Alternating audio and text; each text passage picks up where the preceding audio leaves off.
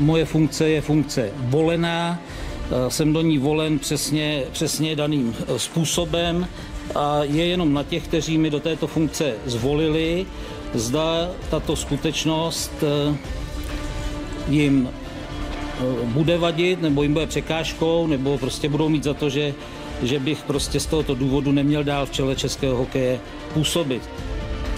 14 let vedl český hokej právník Tomáš Král. Jeho mimořádně dlouhé období rámují naprosto nesouměrné výsledky. Český svaz ledního hokeje se vymanil ze ztrátového podniku v ekonomicky stabilní subjekt, ale zároveň nedokázal získané prostředky promítnout do výchovy mladých hokejistů.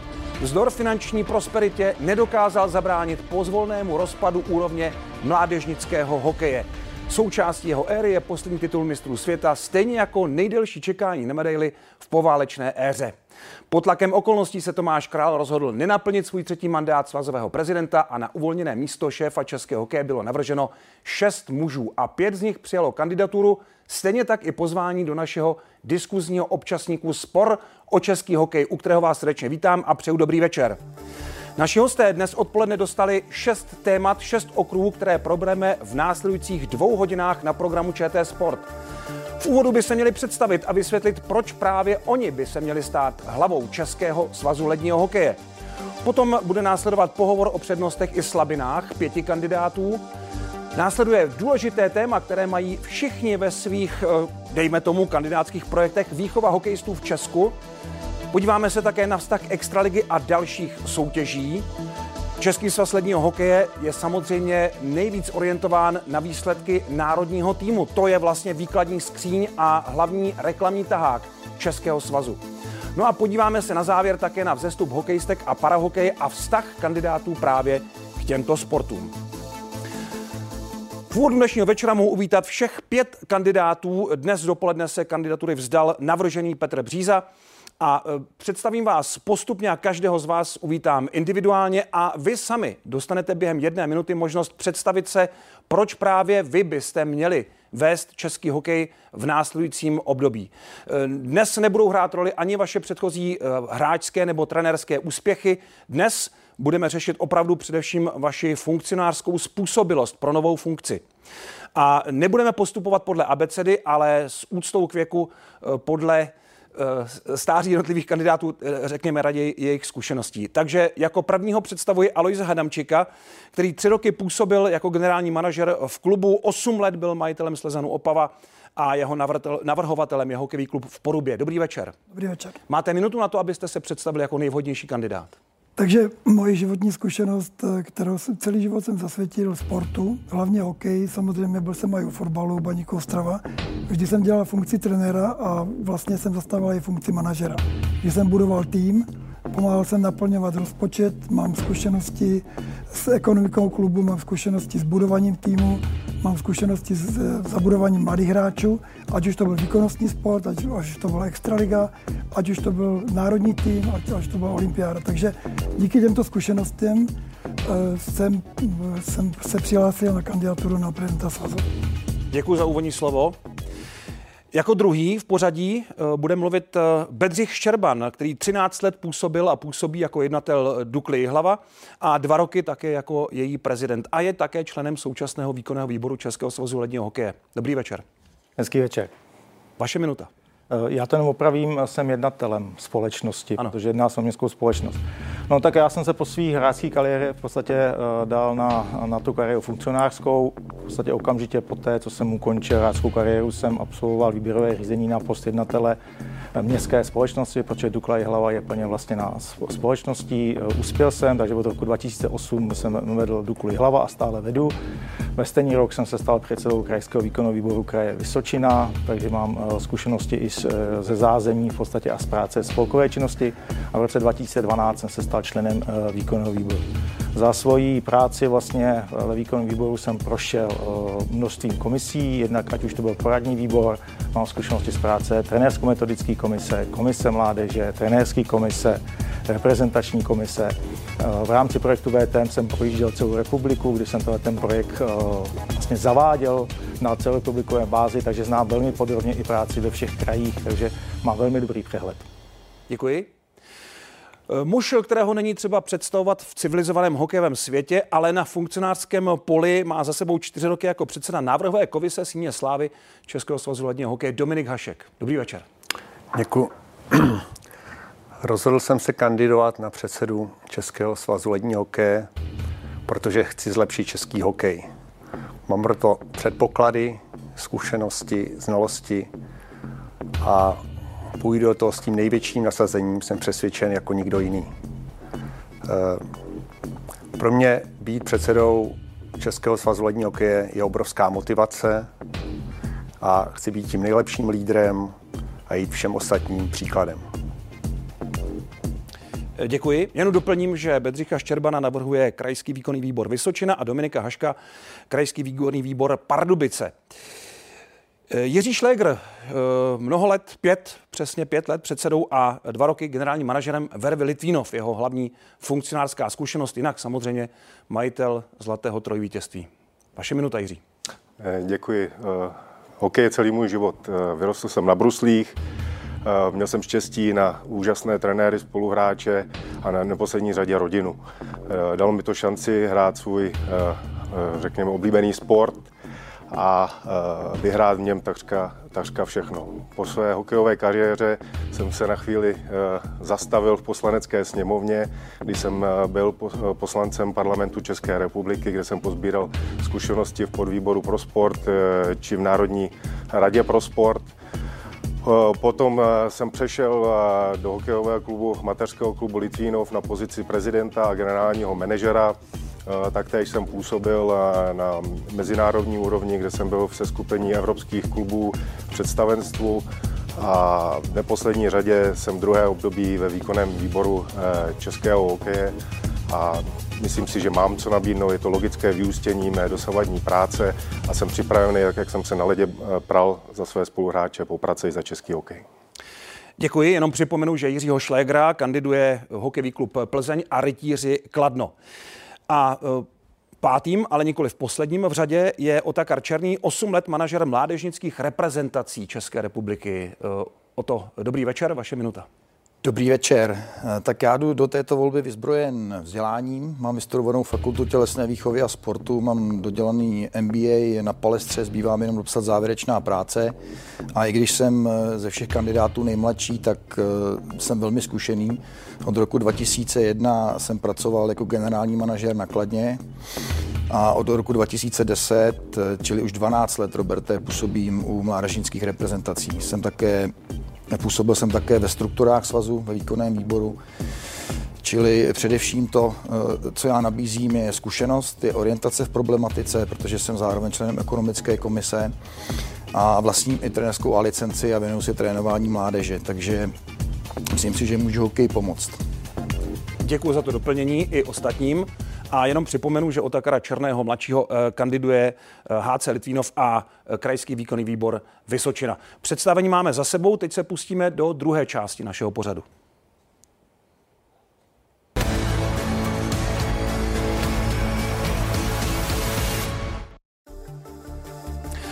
Nejdéle působícím předsedou v historii Českého svazu ledního hokeje, který byl založen v roce 1908, je legendární Zdeněk Andršt, který vedl československý hokej ve zlaté éře 70. let, ale přesně to bylo 19 let od roku 1961 do roku 1980. Odstupující prezident Tomáš Král je na druhém místě z hlediska výdrže. Vedl Český svaz ledního hokeje od roku 2008 do roku 2022 a bývalý výborný trenér Karel Gut vedl Český svaz ledního hokeje od roku 1994 do roku 2004, tedy celých 10 let. To jsou tedy rekordmani, z nichž Tomáš Král odstupuje a na jeho éru teď bude navazovat jeden z vás. Druhá část je pohovor o vašich eh, slabinách, ale také přednostech. Uvidíme, jak se podaří tyhle vlastnosti eh, vám obrátit, protože já se teď stávám vaším oponentem a budu vznášet námitky, proč eh, jsou vaše kandidatury, eh, řekněme, eh, z nějakého důvodu napadány nebo jsou něčím spochybňovány. Pane Hadamčiku, vy jste byl 6 let mimo eh, vrcholový hokej. Není to dlouhá mezera? Tak, Pozor, no. jako aktivní člen, jinak jako pozorovatel a glosátor samozřejmě jste byl pořád ve věci. Tak my tady, my tady máme besedu době prezident svazu, době trenér. To znamená jako trenér, když jsem byl mimo trenérské praxe, tak to může být dlouhá doba, ale troufl bych se i na to. Ale já si myslím, mé zkušenosti, které mám a pracovitost a cíle, které si dávám, a ty cíle se snažím plnit, neslibuji takové cíle, tak mi opravdu k tomu, že prostě jsem zdravotně v pořádku a českému hokeji chci pomoct, protože vím léta letoucí, kde je problém, upozorňoval jsem na problém a tento problém chci přenést na, na spolupracovníky a samozřejmě můžu mít s někým problém, protože když vyžaduju od sebe eh, pracovitost, vyžaduju od druhých a ne každý to přijme, takže tam nějaké problém nastat může, ale eh, já tam nestupuju jako starý pán, který přijde a sedne si na žili a chce dva roky mít čárku, že byl prezidentem svazu. Chci pracovat a chci vyžadovat po lidech a chci svazu vrátit důvěryhodnost. E, na nějakého unaveného starce opravdu nevypadáte. To mohu potvrdit i ze zákulisí, přestože za týden vám bude požehnaných 70 let. Dopředu vám gratulujeme. E, proč jste ale nekandidoval dřív? Už v roce 2016 jste byl vyzýván, e, abyste to zkusil proti Tomáši Královi a nešel jste do toho duelu. Nešel jsem, byly k tomu dva důvody. Jeden důvod byl, že jsem mluvil s určitými kluby, ty mi slibili kandidaturu, pak bylo to takový nejistý a před eh, těmi dvěma lety, bavíme se zpátky dva roky, tak jsem měl těžkou operaci páteře, protože jsem chytil zánět do zubu a zrovna v den kandidatury jsem ležel v Olomouci na neurochirurgii, ani, jsem, ani když, kdybych kandidoval, tak jsem nemohl kandidovat. Takže tu dobu jsem uvažoval o tom. Eh, v tuto dobu jsem zvažoval situaci, jednou jsem odmítl, protože mě by bylo přirozené, že odstupuje prezident, tak odstoupí i, i členové výkonného výboru, i když oni nemusí, protože jsou řádně zvolení tak jsem chvíli odstoupil z té myšlenky, ale pak kluby, které mě oslovili a řekli, my bychom chtěli, aby skandidoval, tak mi dali takový impuls nějaký, eh, co bych mohl udělat ve spolupráci s lidmi, kteří ten hokej chtějí zlepšit. A proto jsem tady a proto tomu důvěřuji. Jak vnímáte kritiku, eh, která tvrdí, že se orientujete eh, příliš na to rozdělení Morava a Čechy? Já jsem, já jsem Čech, žijící na Moravě, já jsem Moravák, ale jsem celkově za Českou republiku, já jsem to nikdy nedělil. Já jsem nikdy nefandil víc klubu tomu nebo onomu. Samozřejmě, kde jsem trénoval tomu klubu, jsem fandil vždycky víc, ale naší zemi jsem fandil jako Čech vždycky. A toto rozdělení, a u mě žádná taková nějaká protekce, jestli ten z Moravy a z Čech, kdybych se stal prezidentem svazu. V životě nebude, protože já se budu dělat přímo na to, aby český hokej se zlepšil a abychom eh, mohli se zodpovídat příznivcům hokej, ale vlastně celé naše zemi. Děkuji. Eh, Bedřichu, vy jste eh, v dobách, kdy se rozšiřovala juniorská extraliga, stál na straně těch, kteří rozšiřovali tu extraligu. A tehdy klubovými zájmy Dukly hlava, která rozšířila v situaci, kdy juniorka padala dolů, rozšířili extraligu tak, aby se tak nestalo. Jak můžete zaručit, že se tohle nebude opakovat? No, tohle je obecní povědomí, který uh, jakoby se vykládá, ale ono to tak není. Že? Uh, hlavním důvodem, proč tenkrát a to musím říct, v podstatě hlava měla štěstí, bylo to, že Karlovy Vary se vraceli z Ruska, eh, kde vlastně eh, byli odejiti v podstatě z Maladějošky, což je juniorská KHL, a podle našich, eh, našich soutěžních řádů by měli vlastně začít v krajském přeboru. A výkonný výbor se tenkrát zabýval tím, jestli Karlovy Vary nechat začít od začátku Eh, od krajského přeboru vybojovat si cestu zpátky, anebo je zahradit přímo do extraligy eh, juniorů, protože oni měli velmi dobré výsledky v té v tý MHL. A eh, rozhodl, že je tam zahradí. A v té chvíli přišla na radu otázka, že bude lichý počet klubů a výkonný byl rozhodl, že se ta soutěž zaokrolí na sudej počet a pak soutěžně disciplinární řád přesně říká, jak se má postupovat a co má následovat a nedá, nedá se to obejít. To znamená, kdyby tohle byla pravda, tak bych musel napřed zařídit to, že Malaďošku Karlovi Varu vyhodí z Ruska, pak zařídit to, že výkonný výbor je zařadí přímo do extraligy, aby následoval, aby se dostalo na hlavu. Není to pravda. Není to nic, na co bych byl pišný. Eh, bylo to spíš o štěstí, že, že v té době se tady hlava díky tomu tam udržel. Ale podílel jste se na rozšiřování juniorky, juniorské extraligy, no, což zase... zpětně nebyl dobrý krok. Eh, dobře, to, hodníme, to hodnotíme takto dneska ale v době, kdy my jsme, a, a musíme si znovu vědomit, že Český svaz ledního hokeje je, je svaz a je to, spo, je to spolek. V době, kdy my jsme tlačili na to, že je potřeba, aby se zlepšila práce v těch klubech, tak z těch klubů extraligových přišla jako zpětná vazba že na to, aby mohli hráče vyhradit z týmu kvůli tomu, že eh, nemakal naplno na tréninku, kvůli tomu, že nemá dobrý výsledky, tak potřebují pokrýt záda a potřebují, aby kvůli tomu nesestoupili. My jsme tomu argumentu tenkrát podli, udělali jsme to, takže ano, je to pravda, a ale za druhou stranu si myslím, že i, i chyby, které člověk třeba udělá, nebo zkušenosti negativní, jsou zkušenostmi, které se do budoucna využít. Poprvé jste byl zvolen do výkonného výboru v roce 2012? Ano. Deset let jste měl vliv.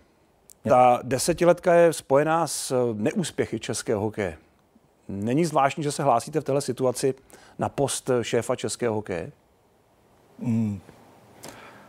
Vyzvali mě některé kluby, abych to zvážil, jestli bych do toho nešel. Eh, já jsem se rozhodl, že tu výzvu vezmu a, a půjdu do, to, do té volby. Děkuji. Eh, Dominik Hašek je světově známý brankář, ale zkušenosti s funkcionářským životem a mm, řekněme s funkcionařem jako profesí nula. Jak se tohle dá přebít?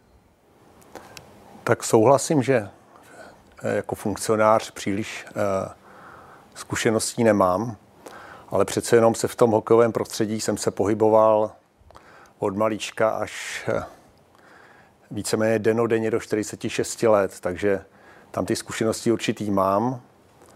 Eh, co se týče funkcionařiny, tak eh, jestli si dobře pamatuju, tak eh, od roku někdy 29, 20 jsem tady zakládal, ne snad přímo síň slávy český hokeje, ale pravidla. Byl jsem šéfem komise, abych dal dohromady pravidla český hokeje, takže jsem přibližně půl roku, rok možná pracoval s 15 lidmi, které jsem dal dohromady. Byl jsem pověřen svazem, teda abych to upřesnil. A dali jsme dohromady pravidla pro navrhování prosím slávy český hokej, takže tak, jak to dneska funguje víceméně, tak na tom do jisté míry mám i svoji zásluhu s tím celým týmem, který jsem ved. Takže to je jedna z věcí. Eh, určitě určitou funkcionářinu taky dělám v Americe. Řekněme, že tam mám nebo řekněme, mám tam program pro určitý charitativní program pro děti, o který se starám od roku 2000, 2001 na dálku. Eh, samozřejmě člověk už tam není, takže tohle to řídím eh, pomocí telefonátů, pomocí mailů. Eh, určitě, se, určitě to je práce, která je zajímavá, která mě baví a kterou stoprocentně nedělám špatně, když ten program, který jsem tam založil v roce 2001, do dneška funguje. To samý Síň Slávy.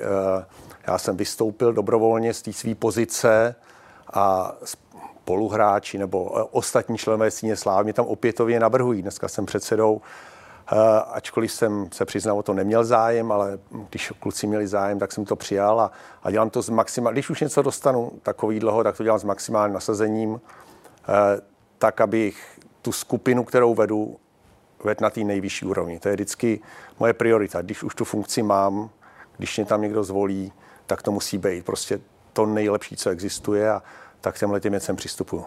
Přesto nebylo by eh, vhodnější se nejdřív trochu učit eh, v tom novém prostředí, protože ať se podívám eh, po levé ruce, po pravé ruce, tam sedí zkušení funkcionáři, kteří už něco mají za sebou v manažerských funkcích. A tady je vlastně proti tomu kandidatura sice podložená vynikající hráčskou kariérou, ale opravdu rovnou na vrchol. Nebylo by vhodnější zvolit si nějaký mezistupeň mezi síní slávy a tím nejvyšším postem v českém hokeji? Tak to je otázka samozřejmě. To je otázka, ano. To je otázka, chápu. Uh, určitě mít více zkušeností s funkcionářinou by nebylo na škodu. Ovšem na druhou stranu já to cítím, že teďka je opravdu pravý čas, abych uh, abych do té funkce nastoupil. Kdybych to necítil, tak bych do toho nešel, kdybych si nevěřil, že můžu to být já, který ten český hokej povznese, nebo zlepší, dostane na vyšší úroveň zpátky, nebo hodně zpátky, eh, nebo o stupeň zpátky tam, kde byl, tak eh, já cítím, že tohle je pro mě správný okamžik. Na druhou stranu neříkám, že by určitý větší znalosti v funkcionářině byly na škodu, to v žádném případě, ale jak, taky jsem říkal, že už jsem si určitého funkcionáře odbil, jak, eh, jak Buffalo, tak tady v síni slávy českého hokeje. Děkuju. Eh, Jiří Šlégr je také členem výkonného výboru Českého svazu ledního hokeje a eh, Řada kritiků volá po odpovědnosti eh, členů za to neúspěšné období, za to, že se nepodařilo nastartovat mládežnické programy k úspěšnosti. Neříkám, že se neudělalo nic, ale ty programy úspěšné nejsou. Jak vnímáte tuto kritiku a jak ji chcete vysvětlit, respektive odrazit, když tedy výkonný výbor není úspěšný, nebo celkově český hokej není úspěšný, výkonný výbor na tom má velký podíl, protože má velký vliv. Tak hlavně si musíme říct, kdo v tom výkonném výboru dnes sedí.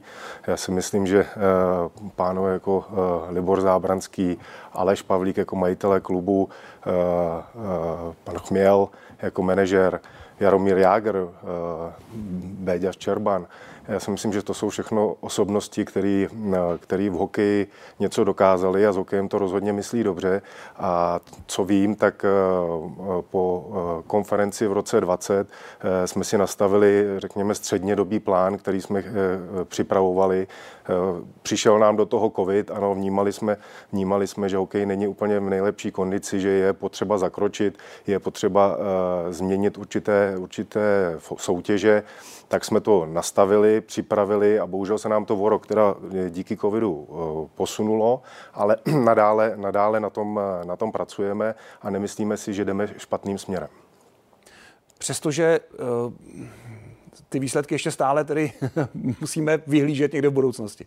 Musíme být trpěliví, samozřejmě i Švédové, eh, když se vrátíme v čase někde okolo roku 2000, tak také měli stejný problém, že se jim nedařilo za, zapojovat mladé hráče do seniorského hokeje, nevozili medaile, neměli hráče eh, draftované v NHL, eh, sedli si, dali se dohromady, nastavili si směr a, a pak v to věřili a dotáhli to do toho vítězného konce. Já jsem přesvědčen, když to uděláme úplně stejně, řekněme, eh, svoláme eh, hokejové fórum, otevřeme diskuzi veřejnou, kterou dáme do toho ten plán, který, který máme nastavený, po případě, po případě ještě k tomu, k tomu přizveme, ať už to skauty, agenty, novináře, ať eh, každý přispěje svým dílem, protože musíme si uvědomit, že dneska, dneska každý eh, z těchto lidí, když to řeknu eh, agent, který můžeme říkat, že hokejové prostředí nemá vždycky úplně v lásce, nicméně je to ten, který mluví s rodiči,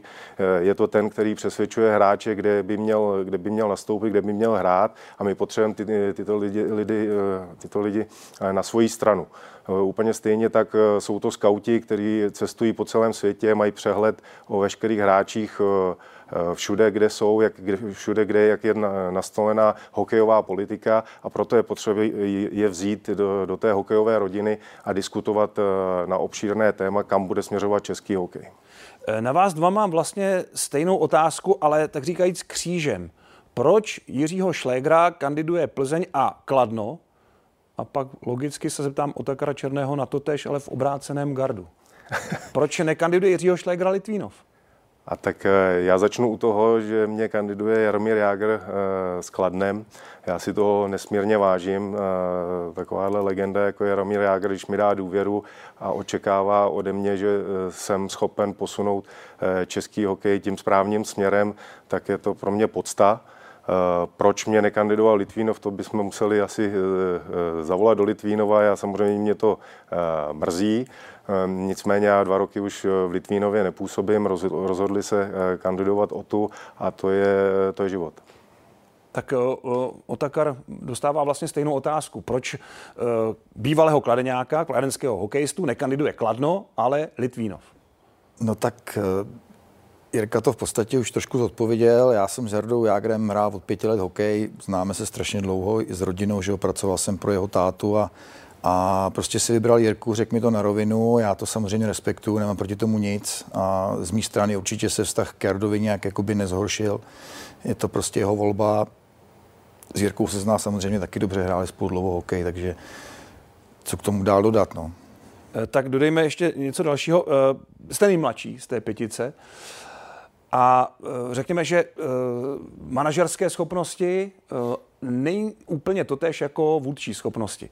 Eh, když se tak podíváte eh, vedle sebe, přece jenom tady jsou obrovské hokejové a trenerské kariéry. Eh, vnímáte to jako handicap, když vlastně nemáte podobné renomé hráčské a zároveň, řekněme, možná i takovou tu přirozenou autoritu? Kterou... Možná to trochu handicap je, nemám takové hokejové jméno. Je to i logické, že? protože já jsem, když kluci ještě hráli hokej, tak já už jsem pracoval jako manažer nakladně, já jsem skončil poměrně brzo hokejovou kariéru, ale proto jsem o tom mluvil už úvodu, že já nabízím prostě tu zkušenost, která je delší než 20 let. No. Mm-hmm. Pánové, teď vám předložím dotaz, který mi poslala Gabriela Horáčková, která by velká faninka, podporovatelka hokeje u nás, která by ráda znala tři vaše životní hodnoty a co pro vás při rozhodování, co je pro vás při rozhodování v důležitých věcech je zásadní. Takže tři nejdůležitější životní hodnoty. V daném sportu? Obecně. Já si myslím, že to platí, abychom vás lépe poznali jako osobnosti. Tak člověk by měl, když někam kandiduje, být obeznámený s funkcí, měl by mít zkušenosti, měl by mít pracovitý, měl by umět naslouchat druhým lidem, a měl by si dávat takový cíle, které může splnit a neměl by dávat sliby, na které nemůže dosáhnout. Hmm. Tak pro mě je nejdůležitější eh, rodina, pak tým, eh, protože eh, vždycky všem hráčům, kteří u nás začínají, říkám, že na prvním místě je tým, pak dlouho nic, pak tým a pak až teprve přijdou ty hráči. A já mám rád lidi, kteří jsou jakoby upřímní a, a musím říct, že ze spoustou lidí jsem se třeba v životě na něčem neschod. Eh, přitom jsme dneska kamarádi a, a voláme si, takže pro mě eh, je lepší, když uh, mi někdo řekne, hele, já mám jiný názor, neschodneme se, já nepřesvědčím jeho, on nepřesvědčí mě, ale to neznamená, že jsme nepřátelé. Takže já kritiku nevnímám jako nepřátelský atak, ale jako snahu v té dané problematice něco změnit a, a vyjádřit se k tomu a, a pak prostě, když se neschodem, tak takový je život, no. Tak už tady jednou padlo. Takže řekněme, že to je držet slovo. Když něco řeknu, tak si zatím stojím a prostě doplatí. To je jedna z důležitých věcí, který, který, kterých se držím já a očekávám to i od, od ostatních.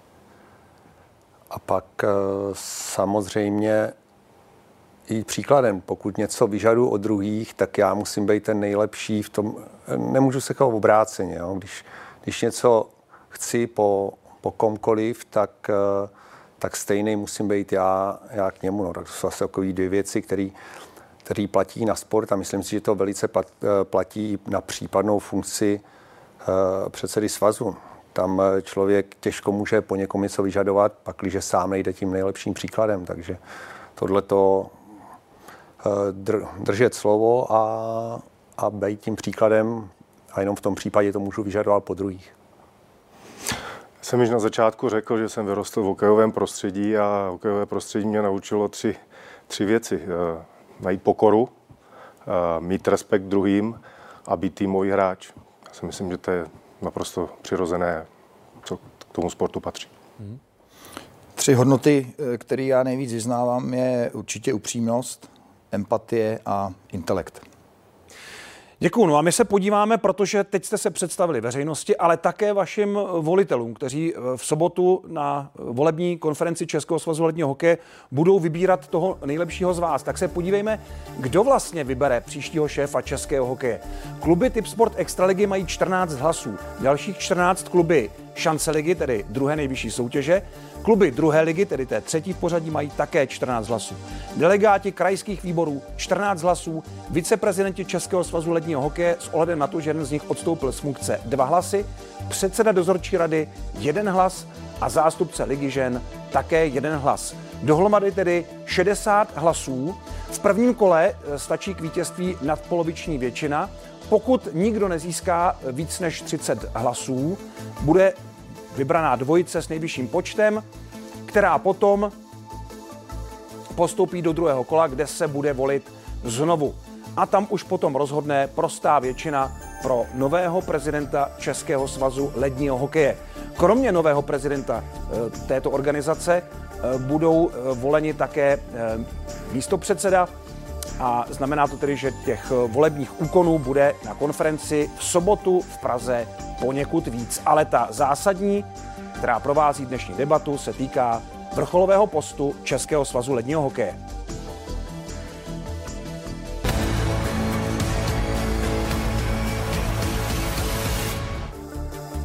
Mládež v Česku nemá dobré podmínky a proto odchází do zahraničí. Velký problém českého hokeje.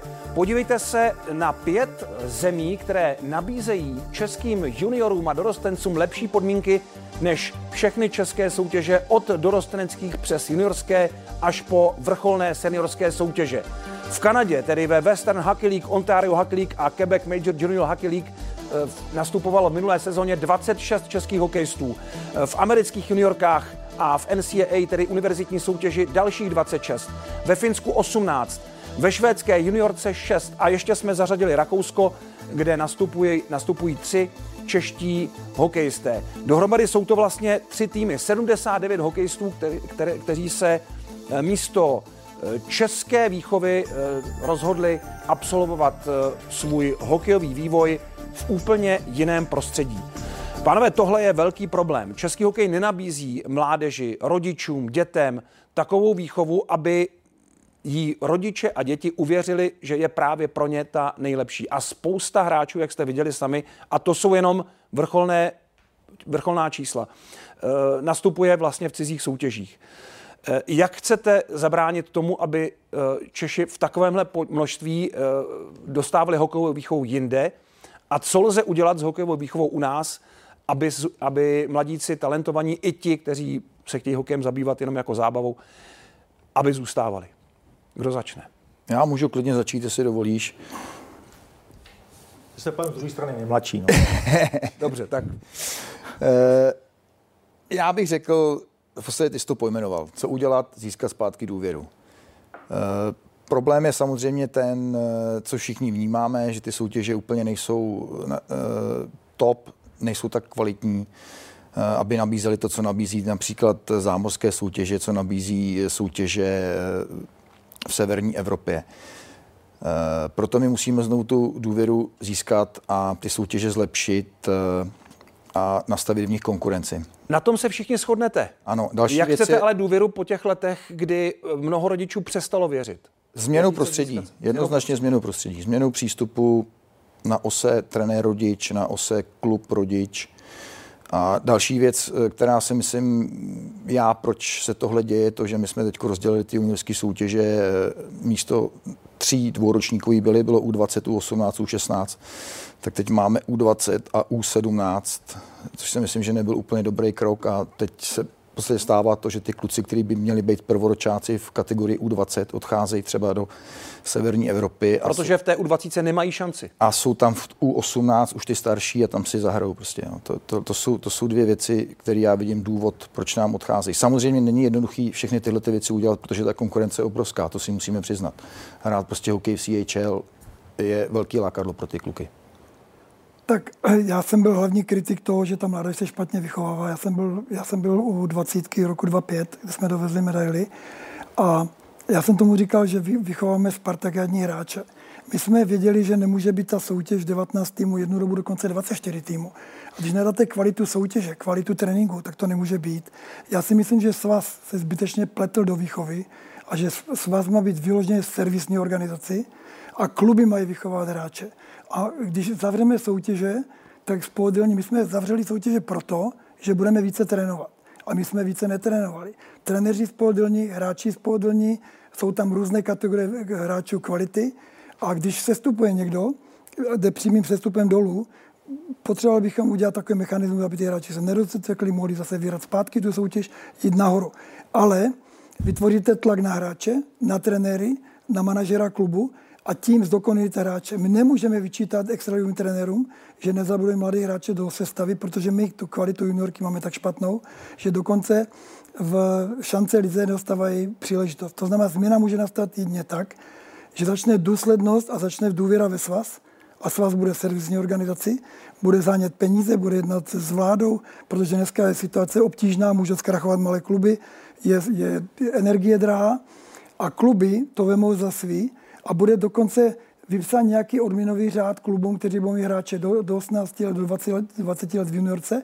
Když jsem se podíval ve Vítkovici hra 20, tam třeba 7-8 klubů našich nemělo ani jedno hráče. A to je k zamyšlení. Když se podíváte, kolik hráčů hraje cizinců v extralize, 25%. Ale když vemu, kolik je ozdobou, tak je třeba pět. A zbytek jsou takový hráči, které my si musíme vychovat. A já tvrdím jednu věc, že My jsme udělali tolik kroků, když by řekl, špatných, začali jsme hledat systém ve Švédsku, ve Finsku. Já pamatuju, jak Gustav Bubník ve Švédsku porazil poprvé Čechy, tak tam ve má, Finsku. ve Finsku, pardon, tak tam má pomník. A my jsme měli super učitele, pro ty hráči nevznikli sami, ty Šlégrové, Jágrové, Hlinkové a ti, co byli. Samozřejmě řeknete mi komunismus, eh, sociální jistoty, dostat se ven. Samozřejmě, samozřejmě řeknete mi konkurence. Ale my musíme žít s tou dobou, která je a zaplatit pán, že to není komunismus. A my si musíme tu konkurenci vytvořit. I kdyby bylo deset týmů extraligy juniorů. Samozřejmě to nejde, protože extraliga na to nepřistoupí. Ale tento model, který teď se dává, tak můžu se podívat do televize všem posluchačům. Já jsem ho navrhoval před 10-12 lety přímo s prezidentem svazu, ten nám je poslal uh, Pepo Řeznička a bylo to zamítnuté. Já jsem argumentoval, jak jsem trénoval 18 na celém výkonném výboru. Když to nezměníme, jak jsme přijeli do 18, tak ty kluci nemůžou růst a budou nám odcházet. Eh, to můžu potvrdit. Já jsem ne, nevím přesně v jakém stádiu, ale ten, ten návrh jsem viděl. A ještě vám prosím vás doplním jednu věc. Eh, zkusme se zamyslet, zamyslet nad tím, jak trénujeme, že rodiče platí v létě různé kempy a platí vysokýma penězma. Pokud na to mají. No, protože rodiče se radši vemou peníze z něčeho jiného a chtějí tomu klukovi udělat maximum, tak platí kempy. A kdybychom výborně trénovali v klubech, a kdyby ty kluby vychovali hráče, a vás byl to servisní organizací, tak by nemuseli ty rodiče platit kempy a bylo by to daleko lepší. Takže já vidím jednu věc, důvěru, důvěruhodnost ve svaz, pracovitost v klubech, jednat s kluby a další věc vidím, vzdělávání trenérů, aby jsme nedělali manuály, že trenér si klikne na internet, vidí trenér, ze svazu trénink a jak se ho zeptám, víš, co tím tréninkem vůbec chceš dělat? A mám tu zkušenost třeba v Porubě, jsem na tréninku a najednou přijede, přijede regionální trenér, který trénoval nejvíc, nejvíc krajský přebor, nechci jmenovat toho člověka, a najednou všichni se bojí na ledě. A já říkám tomu trenérovi, co je? Pak mu říkám, co to je za cvičení, to, je věkové kategorie nejde. To, to je z manuálu a my musíme vzdělávat trenéry. Každý trenér musí vědět, v které věkové eh, struktuře lidí se to rozvíjí, se rychlo zobratnost vytrvá, kdy to je a musí vědět, proč ten trénink dělá. A když trenér, trenér nezamyslí nad tréninkem, taky jsem začínal, z nuly jsem začínal. Nehrál jsem za národní mužstvo, nehrál jsem ani extraligu, hrál jsem uh, druhou ligu. A když vezmu to, že ten trenér se nezamyslí nad tím tréninkem, proč ho dělá, tak ani neví, co rozvíjí a neví, co chce a my musíme dát systém do toho a já si myslím, že musíme dát i kontrolu, ale ta kontrola by měla být v klubech a svaz by měl být jen takovým dohlížícím orgánem a šetřit peníze na to, kde teď vyjazuje. Já tvrdím, že některé peníze se vyjazují zbytečně. Když vás tak poslouchám, říkám si, jestli byste neměl být spíš šéf trenér než šéf svazu. No, já jsem vždycky dělal sport, já jsem nechtěl sedět na židli, ale prostě... A proč tady kandidujete na předsedu Českého? Kandiduju, protože jedním z hlavních důvodů bude taky změna toho sportovního prostředí a nemůžeme se podat dívat na to, že to je dobrý a podat jenom mění stejný lidi. Musíme tam dát lidi, kteří v dané kategorii trénují a musíme vědět, proč ty lidi tam jsou. Dobře. A musíme mít zarputilé lidi, kteří vychází. My nemůžeme si stěhovat na rodiče. Buďme rádi, že nám dají děti a dejme takovou výchovu, že ten trenér musí být v tom klubu osobností a musí ho kontrolovat generální manažer. Tak za mě, eh, já eh, jsem přesvědčený, že v podstatě svaz nemůže eh, nijak ovlivnit, nebo neměl by ovlivňovat tu výchovu v těch klubech. Opravdu ty kluby jsou primárně vlastně zodpovědní za tu výchovu těch, těch hráčů. Co může, dělat, co může dělat ten svaz, tak může samozřejmě maximálně podpořit, může dělat tu servisní, servisní stanici pro ně eh, může vytvářet prostředí, který bude předvídatelný, bude stabilní, tak aby ty kluby eh, mohly v rámci toho eh, pracovat. Nicméně já osobně jsem přesvědčený, že ten problém je trošku obecnější a širší jelikož v podstatě trenéři z naší generací měli mnohem lepší nástupní pozici, jelikož pohybová aktivita dětí, volnočasová aktivita dětí velmi klesla a s tím klesly i jejich pohybové dovednosti. To znamená, dneska trenér v hokeji v podstatě uh, supluje to, že učí toho, to dítě kotol, že ho učí, uh, že ho učí skákat a tak dále. Tohle všechno v podstatě ta generace dřív už měla v sobě z té obecní, uh, z té obecní výchovy. Nám se ztratilo to propojení školské, školní výchovy a sportovní výchovy a pak ty výkonnostní výchovy. A tady já si myslím, že zapotřebí se znova vrátit k tomuhle k tomu, Eh, severské země jsou v tomhle úplně zářným příkladem, eh, jakou pohybovou aktivitu tam mají děti už od svých rodičů v podstatě vštěpovanou, eh, kdy oni už ze školy, když jdou, tak mají dvouhodinový náskok v pohybové aktivitě oproti našim dětem. A ono, když to docent Musálek počítal, tak za tu výchovu do těch 25 let ty naše děti mají handicap 100 000 pohybových hodin. Mínus. A, uh, že o to, a to, že vlastně eh, ztrácí už takhle uh, útlým věku, je dáno tím, že my dneska mluvíme, kolik hráčů máme v zahraničí. Že? A ono, když pak skládáme třeba dvacítku, tak nadpoloviční počet hráčů je z ciziny. Ano. Od kluků, který už tam působí delší dobu. To znamená, v jiných soutěžích, které říkáme, jsou teda mnohem kvalitnější, mají tam mnohem kvalitnější uh, trenéry, mají tam uh, mnohem konkurenčnější prostředí a přesto nedokážeme uspět. Protože ten vrchol těch našich hráčů v podstatě je posazený níž, už na základě toho, že ta základna, z kterých se buduje, je u nich nízká. To je pravda. Ale stejně tak eh, nějak začínali ve Finsku, ve Švédsku, i tam mají děti eh, tablety, i tam mají stejné mobilní telefony, jako mají u nás a stejně jim to funguje. Funguje, protože to je to, co jsem teďka řekl. Já třeba teďka, když jsem byl eh, ve Finsku se podívat, tak jsem zašel teda i do školy, takže škola hodina trvá 45 minut a těch 15 minut přestávky jsou ty děti venku. Hrajou fotbal, hrajou vybiku, uh, hrajou vybíjenou. V zimě hrajou hokej.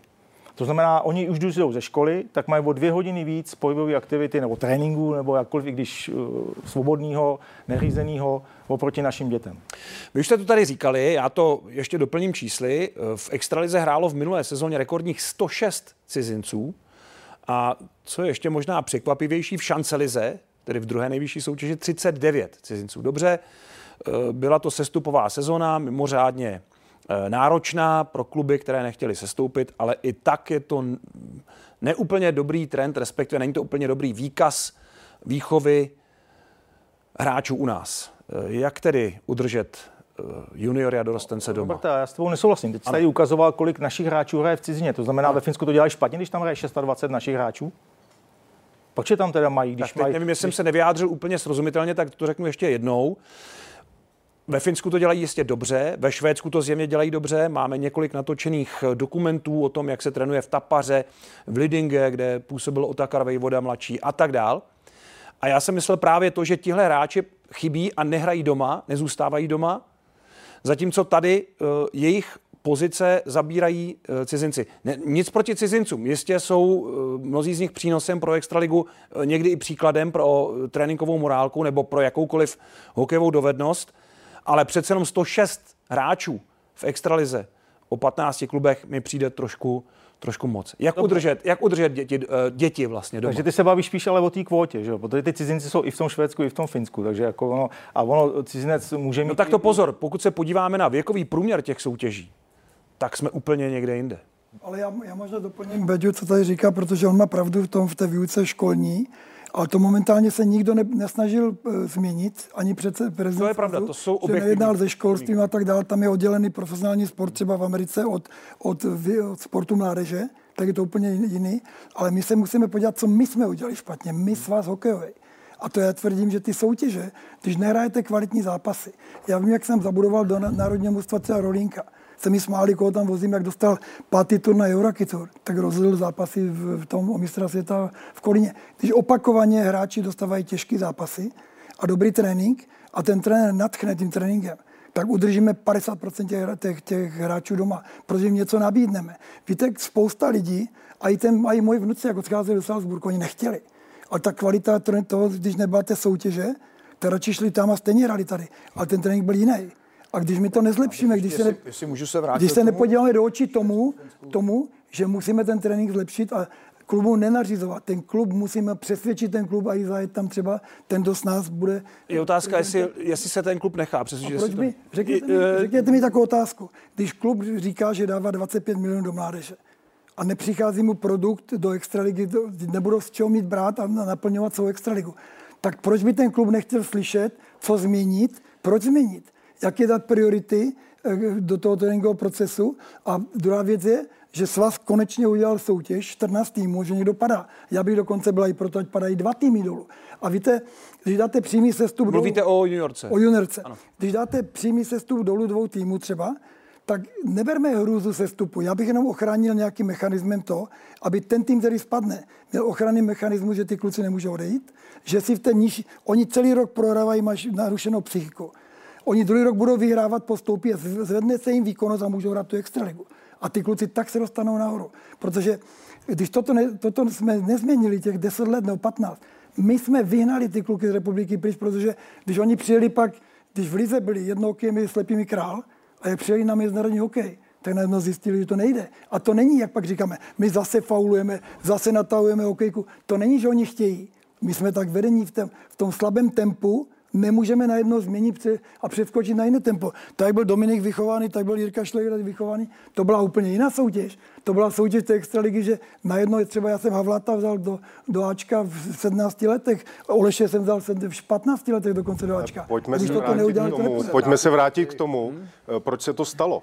My tady říkáme, že svaz má být uh, servisní organizací a svaz vyhověl v určité době uh, právě klubům, aby se to rozšířilo, aby, protože kluby přišly, uh, přišly s tím, že chtějí systematicky pracovat s těmi hráči, že mají strach z toho, aby spadli z, z té nejvyšší soutěže, tak se to rozšířilo a najednou jsme zjistili, že to není dobře. A dneska se vracíme k tomu modelu, který já teda si myslím, že je správný, zúžování, zúžování těch eh, soutěží, tak jsme učinili, proto já jsem tady na začátku i říkal, že se tady vytvořil nějaký střednědobý plán a ten střednědobý plán říká, že děláme nábory, žákovský hokej, SCMK, akademie a akademie. Co jsme zavedli momentálně v akademii, je diferenciace. A to je to, co e, voláme potom, aby každá ta akademie měla motivaci Eh, eh, se zlepšovat a vychovávat ty hráče. To je, co tam je o tom, pokud bude vychovávat hráče, dostane víc prostředků, víc peněz na práci a to si myslím, že je, co eh, český hokej potřebuje, se posouvat dál. Pak tady máme reprezentace. 16 až 20. Zjistili jsme, že ty hráči, který reprezentují, tak vlastně nejsou fyzicky připravení. Zařadili jsme do toho testy, aby pravidelně jsme testovali, aby jsme opravdu v reprezentaci měli hráče, nejenom zdatné technicky, ale aby byli i fyzicky připraveni, protože pak, když má při, přijít ten hráč na úrovni reprezentace a srovnávat se se Švédskem, s Kanadou, Amerikou, tak na to musí mít i tu sílu, musí přidat o stupínek a pokud není ve správné kondici, tak nemá co v národním mužstvu dělat. A to je to, co musíme řešit a v neposlední řadě, a to tady zaznělo taky, musíme řešit trenéry. Protože trenér je učitel, Všichni víme, a to tady eh, Béďa, Béďa říkal, že vlastně ti děcka přestali sportovat z nějakého důvodu. Z nějakého důvodu ty naši e, trenéři musí suplovat učitele, ale trenér e, víceméně je učitel, co si budeme povídat.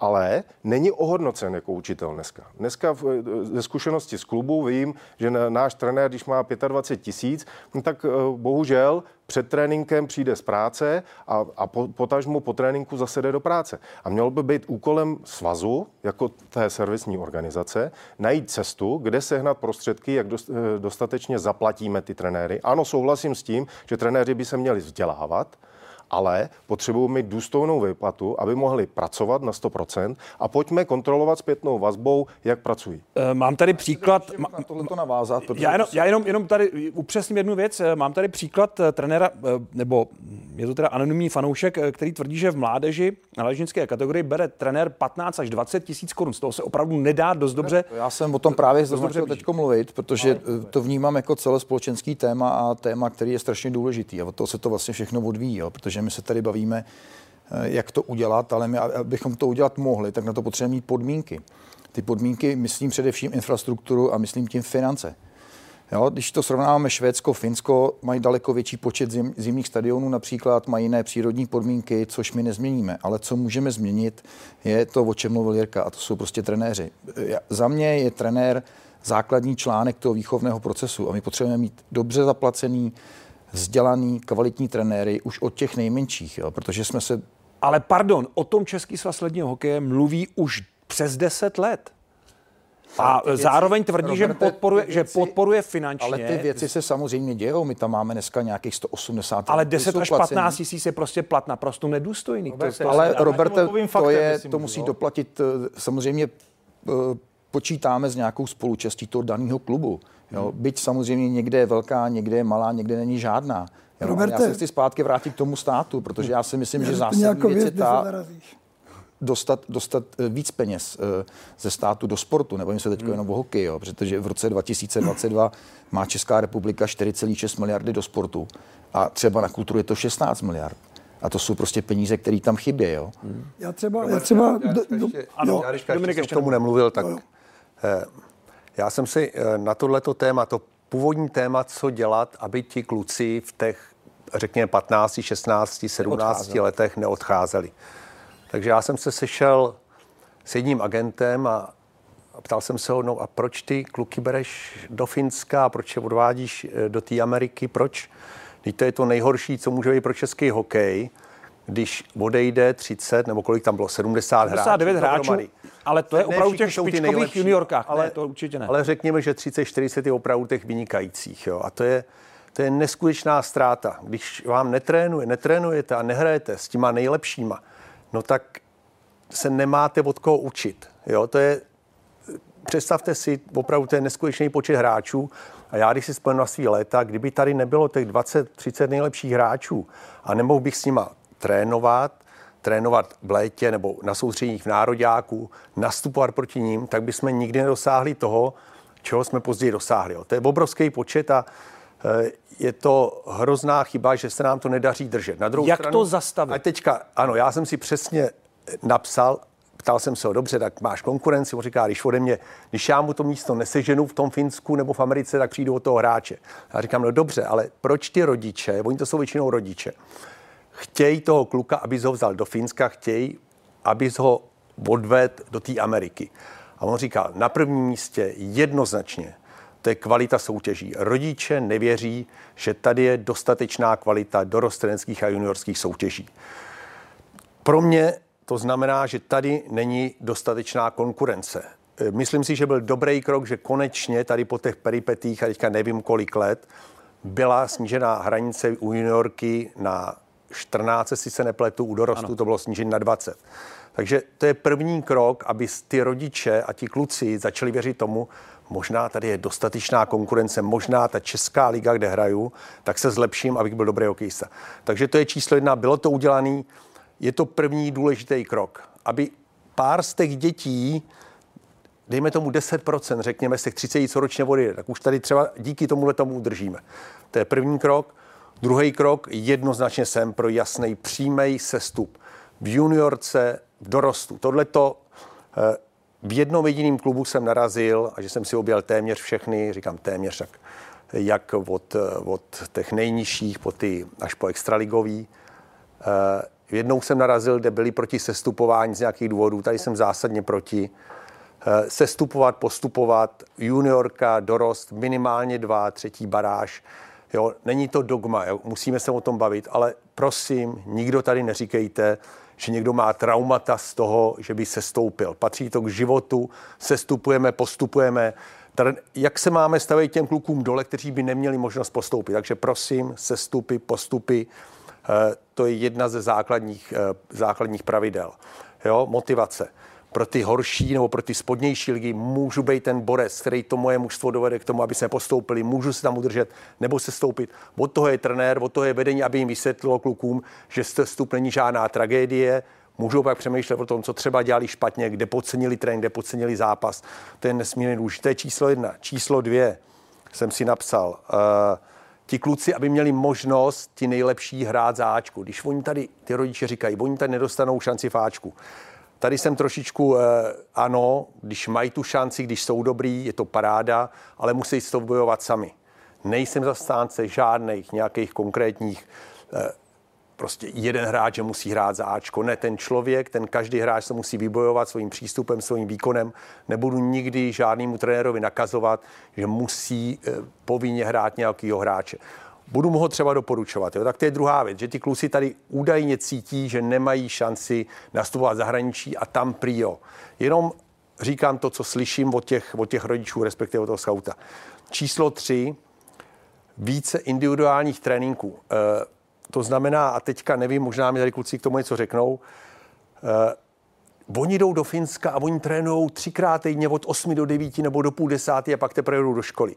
Ten individuální trénink v tomhle věku je nesmírně důležitý. Eh, střelba, mm, eh, obratnost bruslení. Opravdu na tomhle je třeba pracovat. Eh, je to vidět v té 1820, že ten svět nám v tomhle trošku utíká. A zase jenom říkám to, co říkali ti rodiče tomu agentovi když oni tady mají málo individuálních tréninků, tady netrénují skoro vůbec ráno, nebo od 6 hodin, nebo od půl sedmí, a to stejně nestojí za nic. V tom Finsku nám budou trénovat od 8 do 9 každý den. Jo? Takže no, a poslední musí věc. Musí ti na to ta škola s tím souhlasit. Já vím, jenom to, to je od toho, aby jsme... Aby, Musíš mít ten let, kdo to je od to je od toho, abychom, taky nemáme. abychom zabojovali a dokázali to. Jenom upozor na ty věci číslo tři. Trenéři, teďka nebudu brát trenéry, eh, tady souhlasím s tím, že především ten klub má tlačit na trenéra, nechci tady eh, to snad poslední věc, eh, to jsem napsal, že upozorňovat, mluv, mluvit, mluvit zase s těma rodičema. Mluvení, komunikace je nesmírně důležitá. Ano, jsou tady hráči jako Pastrňák, myslím i Vrána, nejsem si jistý, který odešli někdy v 16 nebo ve 14 do Švédska, dotáhli to tam, kam to dotáhli kluci. Ale jsou tady vynikající hráči. Jsem se napsal Hertl, Nečas, Francouz, Ruta, Nosek a teďka poslední Jiříček, Kulich.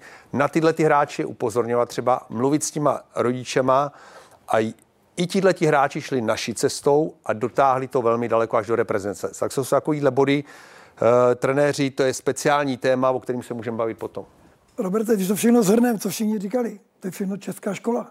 My dělali se testy připravenosti, byla kontrola, skok do dálky, VO2 max a takovéto věci. Takže ta příprava byla zkontrolovaná, to jsme už měli. A teď, teď se vrátím k tomu, my všichni říkáme, že nemají kvalitní soutěž. A kdo to zavě tu nekvalitní soutěž? Kdo řekl, že bude 24 týmů? Kdo řekl, že bude 19 týmů? Kdo řekl to s vás? A někteří tam sedí 12 let. 12 let a nebyli ochotní. Já, já nemluvím o tobě. Ty tam nejsi 12 let. O to, to není o Ale mě, o svazu. ale počkej, když dostaneš mandát, tak v tom mandátu musíš přesvědčit ty lidi, že to tak nejde. Jestliže ty se nenecháš přesvědčit, že tak nejde, tak jsi alibista a necháš se přesvědčit, že bude 19 týmů. A 19 týmů pohřbilo hokej takto dolů a ty kluby dneska nemají to, aby dostali do Ačka hráče. Takže my vlastně mluvíme všichni o tom samém, ale někdo zapříčinil to, že prostě tak je. Teď dám příklad toho platu. Jo? Já jsem trénoval dva, eh, 18 nároďák. Já měl na živnost 25, Židlicky, kterou jsem přesvědčil osobnost, 15 tisíc ze svazu dostal. A pak, když se podíváš do Litoměří, tak někteří bylo 100 tisíc ze svazu. Takže kde je posun toho svazu? Kde je posun toho svazu, aby ocenil takového Marka Židlického, nebo ocenil třeba toho Bělohlava, který mu dá 15 hrubýho na živnost? A teď bereme, bereme to, my jsme udělali domácí mistrovství a kdybychom měli správný postup české výchovy hokeje, tak jsme ty dobré trenéry za- t- zaplatili. Ty jsme měli skoro půl miliardy. Takže my dneska říkáme, my to teď budeme dělat a my už to děláme po funusu. My jsme už 10 roků zazdili. A teď to nepřijde, že někdo z nás tam bude a že za rok se všechno změní. My můžeme systém nastavit a důvěru, že ty rodiče začnou tady být a přesvědčit ty kluby a ty trenéry, aby bylo. Já nechci vůbec nařizovat klubům, já chci přesvědčit, že to jsou jejich hráči. A my ty nejlepší bereme do nároďáku pod... Tohle přesvědčování, rozumím vám, tohle přesvědčování se v posledních letech ale vůbec nedaří. No ale, Ale musí to někdo dělat. Já chci znova opakovat. Eh, Ten poput, který šel z klubů, tak se uzavřely soutěže a souhlasím, že to je špatně, Dominiku, nes, že nějaký, aby se báli spadnutí a podobně, eh, jednoznačně. Na druhou stranu taky říkám, že už se eh, v roce 20 začal dělat středně dobý plán, na kterým se pracuje. Nikdy není pozdě. Pořád máme šanci s těmi hráči pracovat a 12 pracujeme. A nemůžeme říkat, co bylo. My musíme koukat, co bude a, a je to rozpracovaný. Je tady komunikace s klubama. Na zá, základě téhle komunikace se zúžily ty soutěže, máme to nastavený a teď to musíme odpracovat. A, a aby jsme to odpracovali, musíme zaplatit trenéry. To je celý. Já bych měl teda jeden dotaz. Jo, Ano. protože Mě zajímalo to, že uh, Dominik tady řekl, že mluvil s těma klubama a že ty kluby byly v podstatě pro přímý sestup.